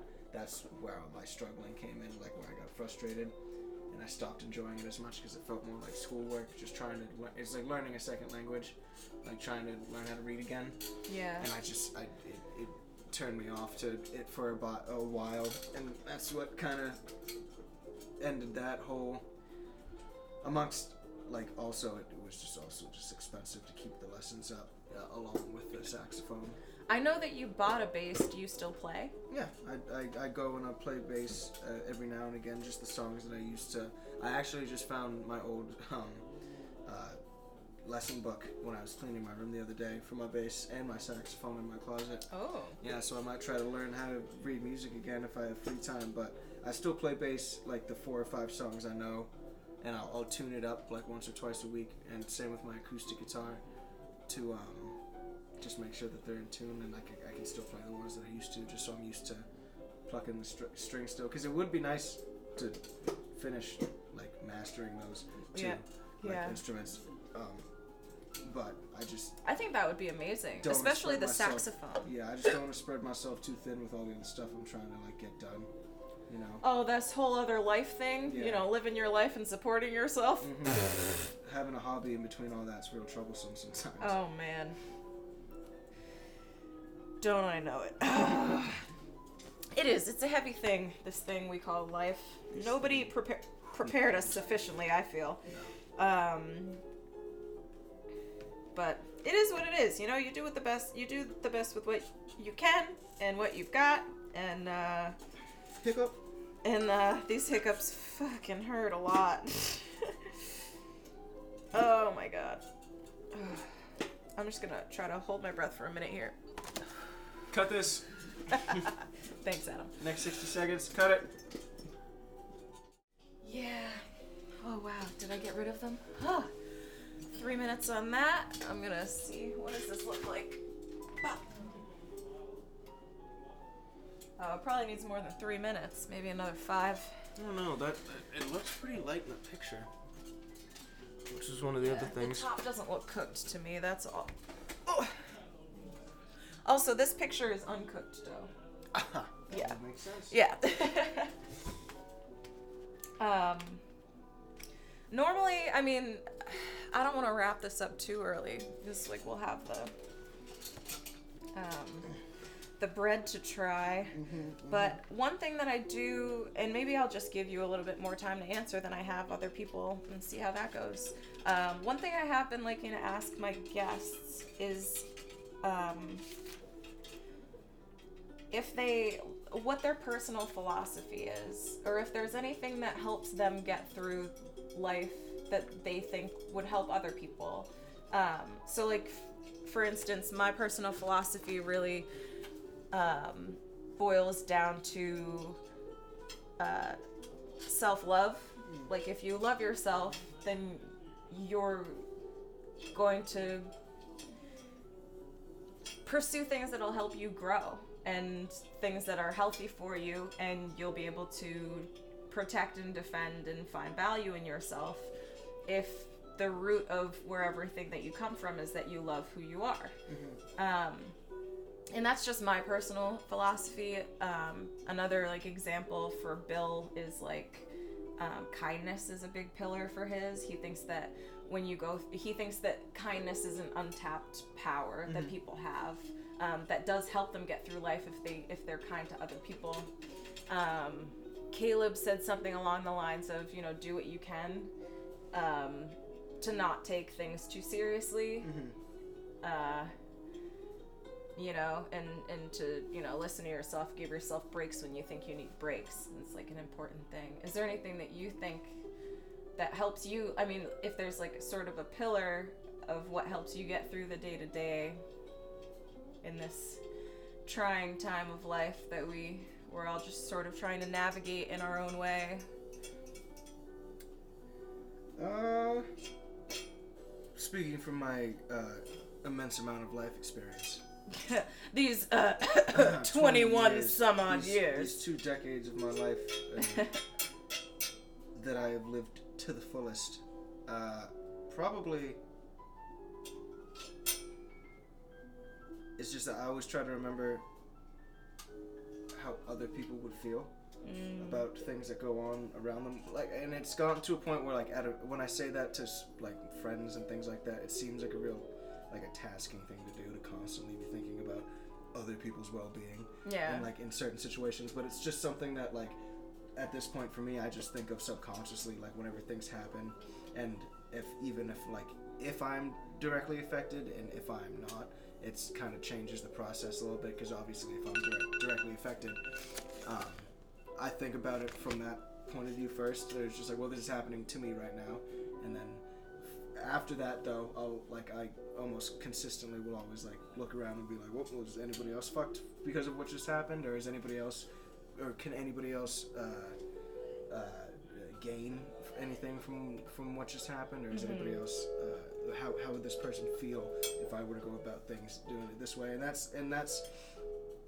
and a mix of experience from me being in situations where like I didn't do that and and then just for weeks that moment just dwelled on me mm-hmm. and just ate at me mm. until like I found either the person or like a a, a a, point where I like would apologize or find like peace of myself being like well you were wrong to do that. Make sure you don't do it again. Mm-hmm. Like with and uh, one of the things is like in the kitchen that I work in like kitchens I don't know if anybody who has worked in a kitchen can also say that they're like they're pretty aggressive for the most part like work environments like you can cuss at each other you can like, well in my kitchen anyway you can cuss Yeah. at each other you shoot the shit you bust each other's balls and things like that. You make jokes um, and, and things of that nature.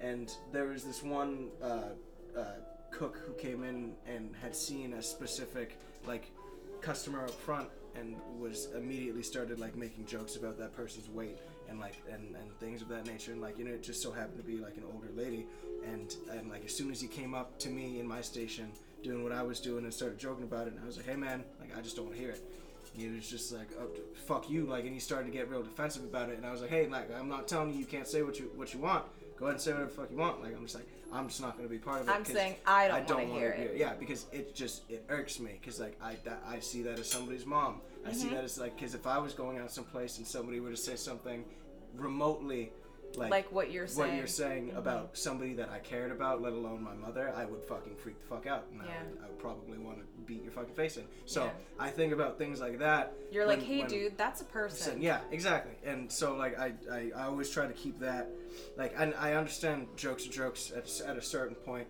but like when I am uh, in a, in an environment like that and it's just like well you're all you're doing is making me think uh, making me feel bad for this person who you're talking about right now and like I don't Yeah. want you to do that to me. I don't want to think about it. You can make whatever mean jokes you want to make, just not to me or Yeah. at that person's expense to me Yeah. because it's it, that brings me down because I can't help but but be con- uh, uh, somewhat invested in in like that person's like state of mind and well-being. Just I feel like that's also got to do with all the like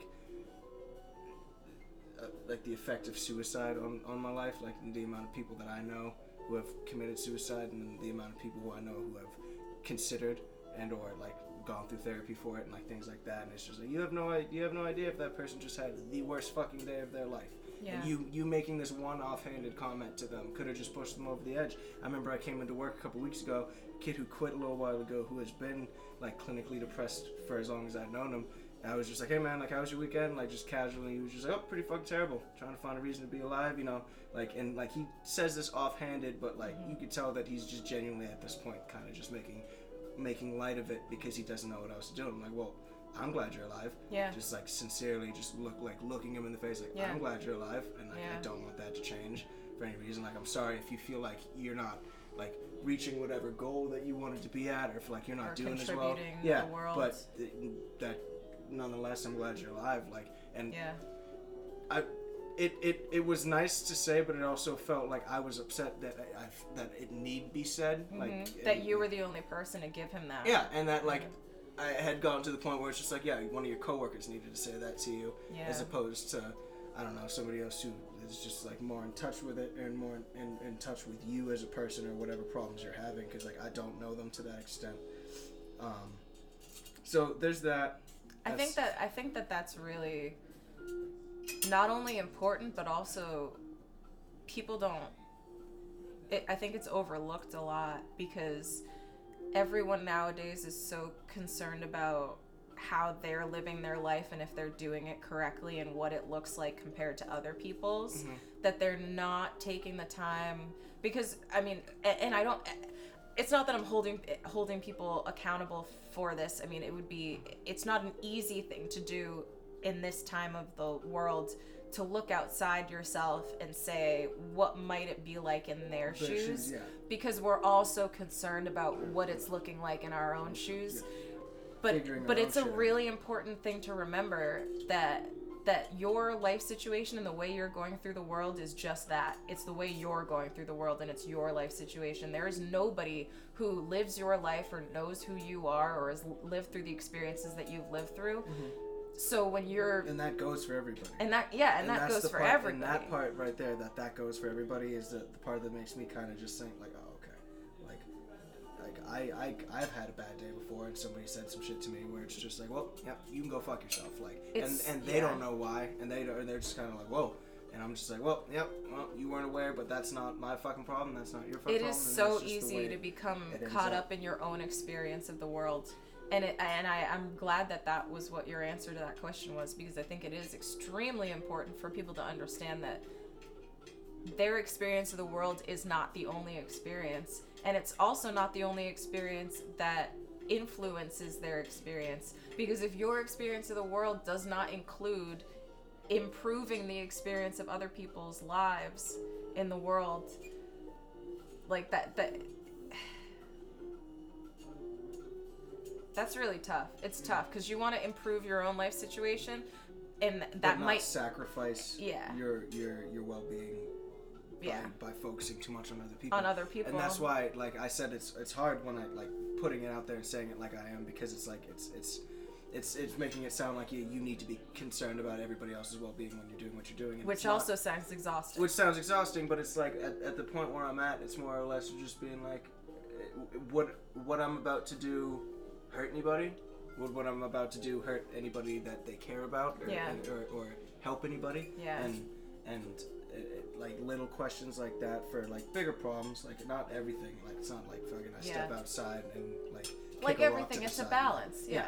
and and worry about if somebody's gonna trip over it later but all right i think our bread is is ready to come out of the oven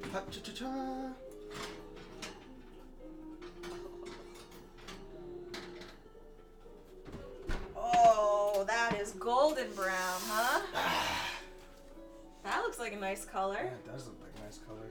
pulled away from the sides already too you can see up here there's like a Nice little seam. yeah that hair No, that's a crack. that looks like hair hair. No. Uh, wow, that looks good. And it's hot. very, very hot.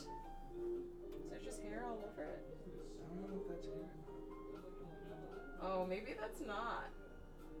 Is that not hair?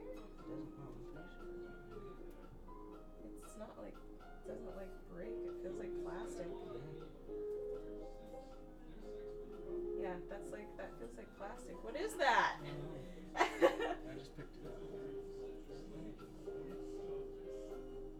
What the hell? Oh, you know what this might be? What? The bristles from the brush you use to brush the oil. That's true. Put it on the top and it got caught. I think we can see them all though. Yeah, because I only did that on the top of it. So here's another one. Yeah, there. If you see any other little hairs, we don't want to share this until we know that there's no plastic fillings on it. It looks like it came out a beautiful color. I just fucked it up with the hairs. Yeah. Just don't, when you go to brush the oil over the top, don't use a, uh. a brush that has little f- hair filaments on it. So we'll give that five minutes to sit and then we'll cut into it and see how it all went. Yeah, I think that's a great message. I mean, like, I think that that's something that everybody should, could, everybody could bear to remember, you know? Like it, it's it's not going to hurt you to remember that there are other people around you living different experiences and that your actions may affect them. Yeah, and, and it's like, and it's like, and it, it affects people regardless about what you do. But one of one of the things that like my ROTC guy uh, sergeant used to tell me all the time is like, you're not in control about how anybody else feels because they can only decide how they feel about the things that happen to them. But you can be in control of the way that you present the things that you're saying. Like it's like the not how you, what you not what you say, how you say it. Oh, Like I'm. that- So, that's dad. Did, did who who told you that? Who taught you that? What the?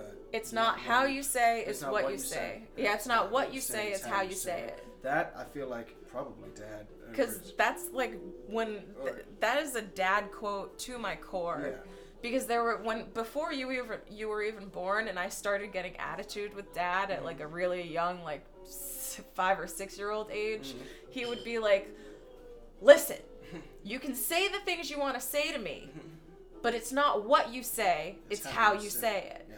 So like I would come to him very whiny, like I like.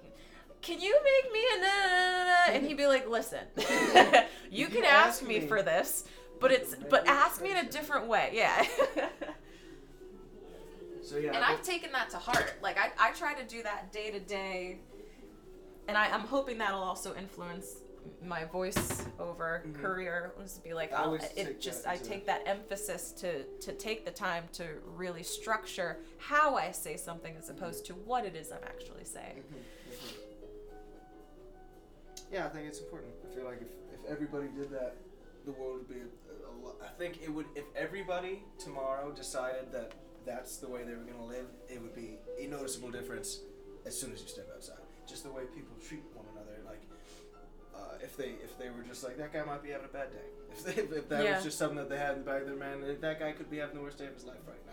Like yeah. or but um, and then a lot of times just people just uh, don't care which Yeah. i which i can't really make an argument for or against because again this is just another There's so much to life. care about. there's so much to care about Yeah. like they could have a whole bunch of other stuff that they need to care about and i remember uh, it's something that like i can't believe i didn't say earlier in while we were talking though but my buddy and i were talking the other day about all the shit that we hated and like the things that we were upset about in our lives, this, that, and the other thing. Then a couple days went by, and he was like, "Hey, man, did you hear?" And I'm like, "No, what?" And I was like, "A girl that we graduated with, name's Jenna, same age as me, actually a year older than me. She's 21, but she graduated with us. Um, her father just got um, diagnosed with uh, terminal lung cancer, Oh no. and so he's got like less than two years, and and like she's like our age, and I was sitting there, and I'm just like, well, if that were to happen to me, I wouldn't know what to do with myself right now. Like if Yeah. some, if, if I got a call and somebody said that our father had terminal lung cancer Yeah. and less than X amount of time to live, I think I would have a panic attack Yeah. and like break down.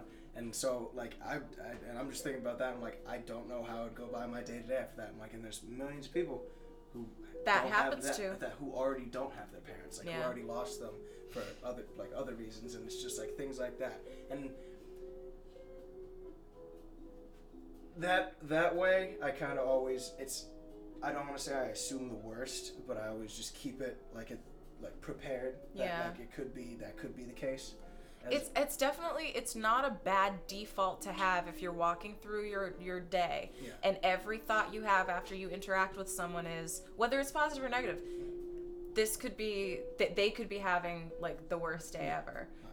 And and if they're like if it's just somebody who bumped into you on your way out of the building Mm-hmm. could or like like a don't even like acknowledge Yeah. it, like don't don't escalate that situation Yeah, Or or somebody who like- like didn't uh, who who asked you how your morning was but like wasn't really caring about what your answer was. Your your default could be they could be having the worst day ever. Mhm. And then that will help in turn change how you react Right, to that and situation and also how you feel about it. Mhm. It's like the empathy that you can have for other people's lives and the, the struggles that everybody's goes through, it, it cannot hurt Mhm.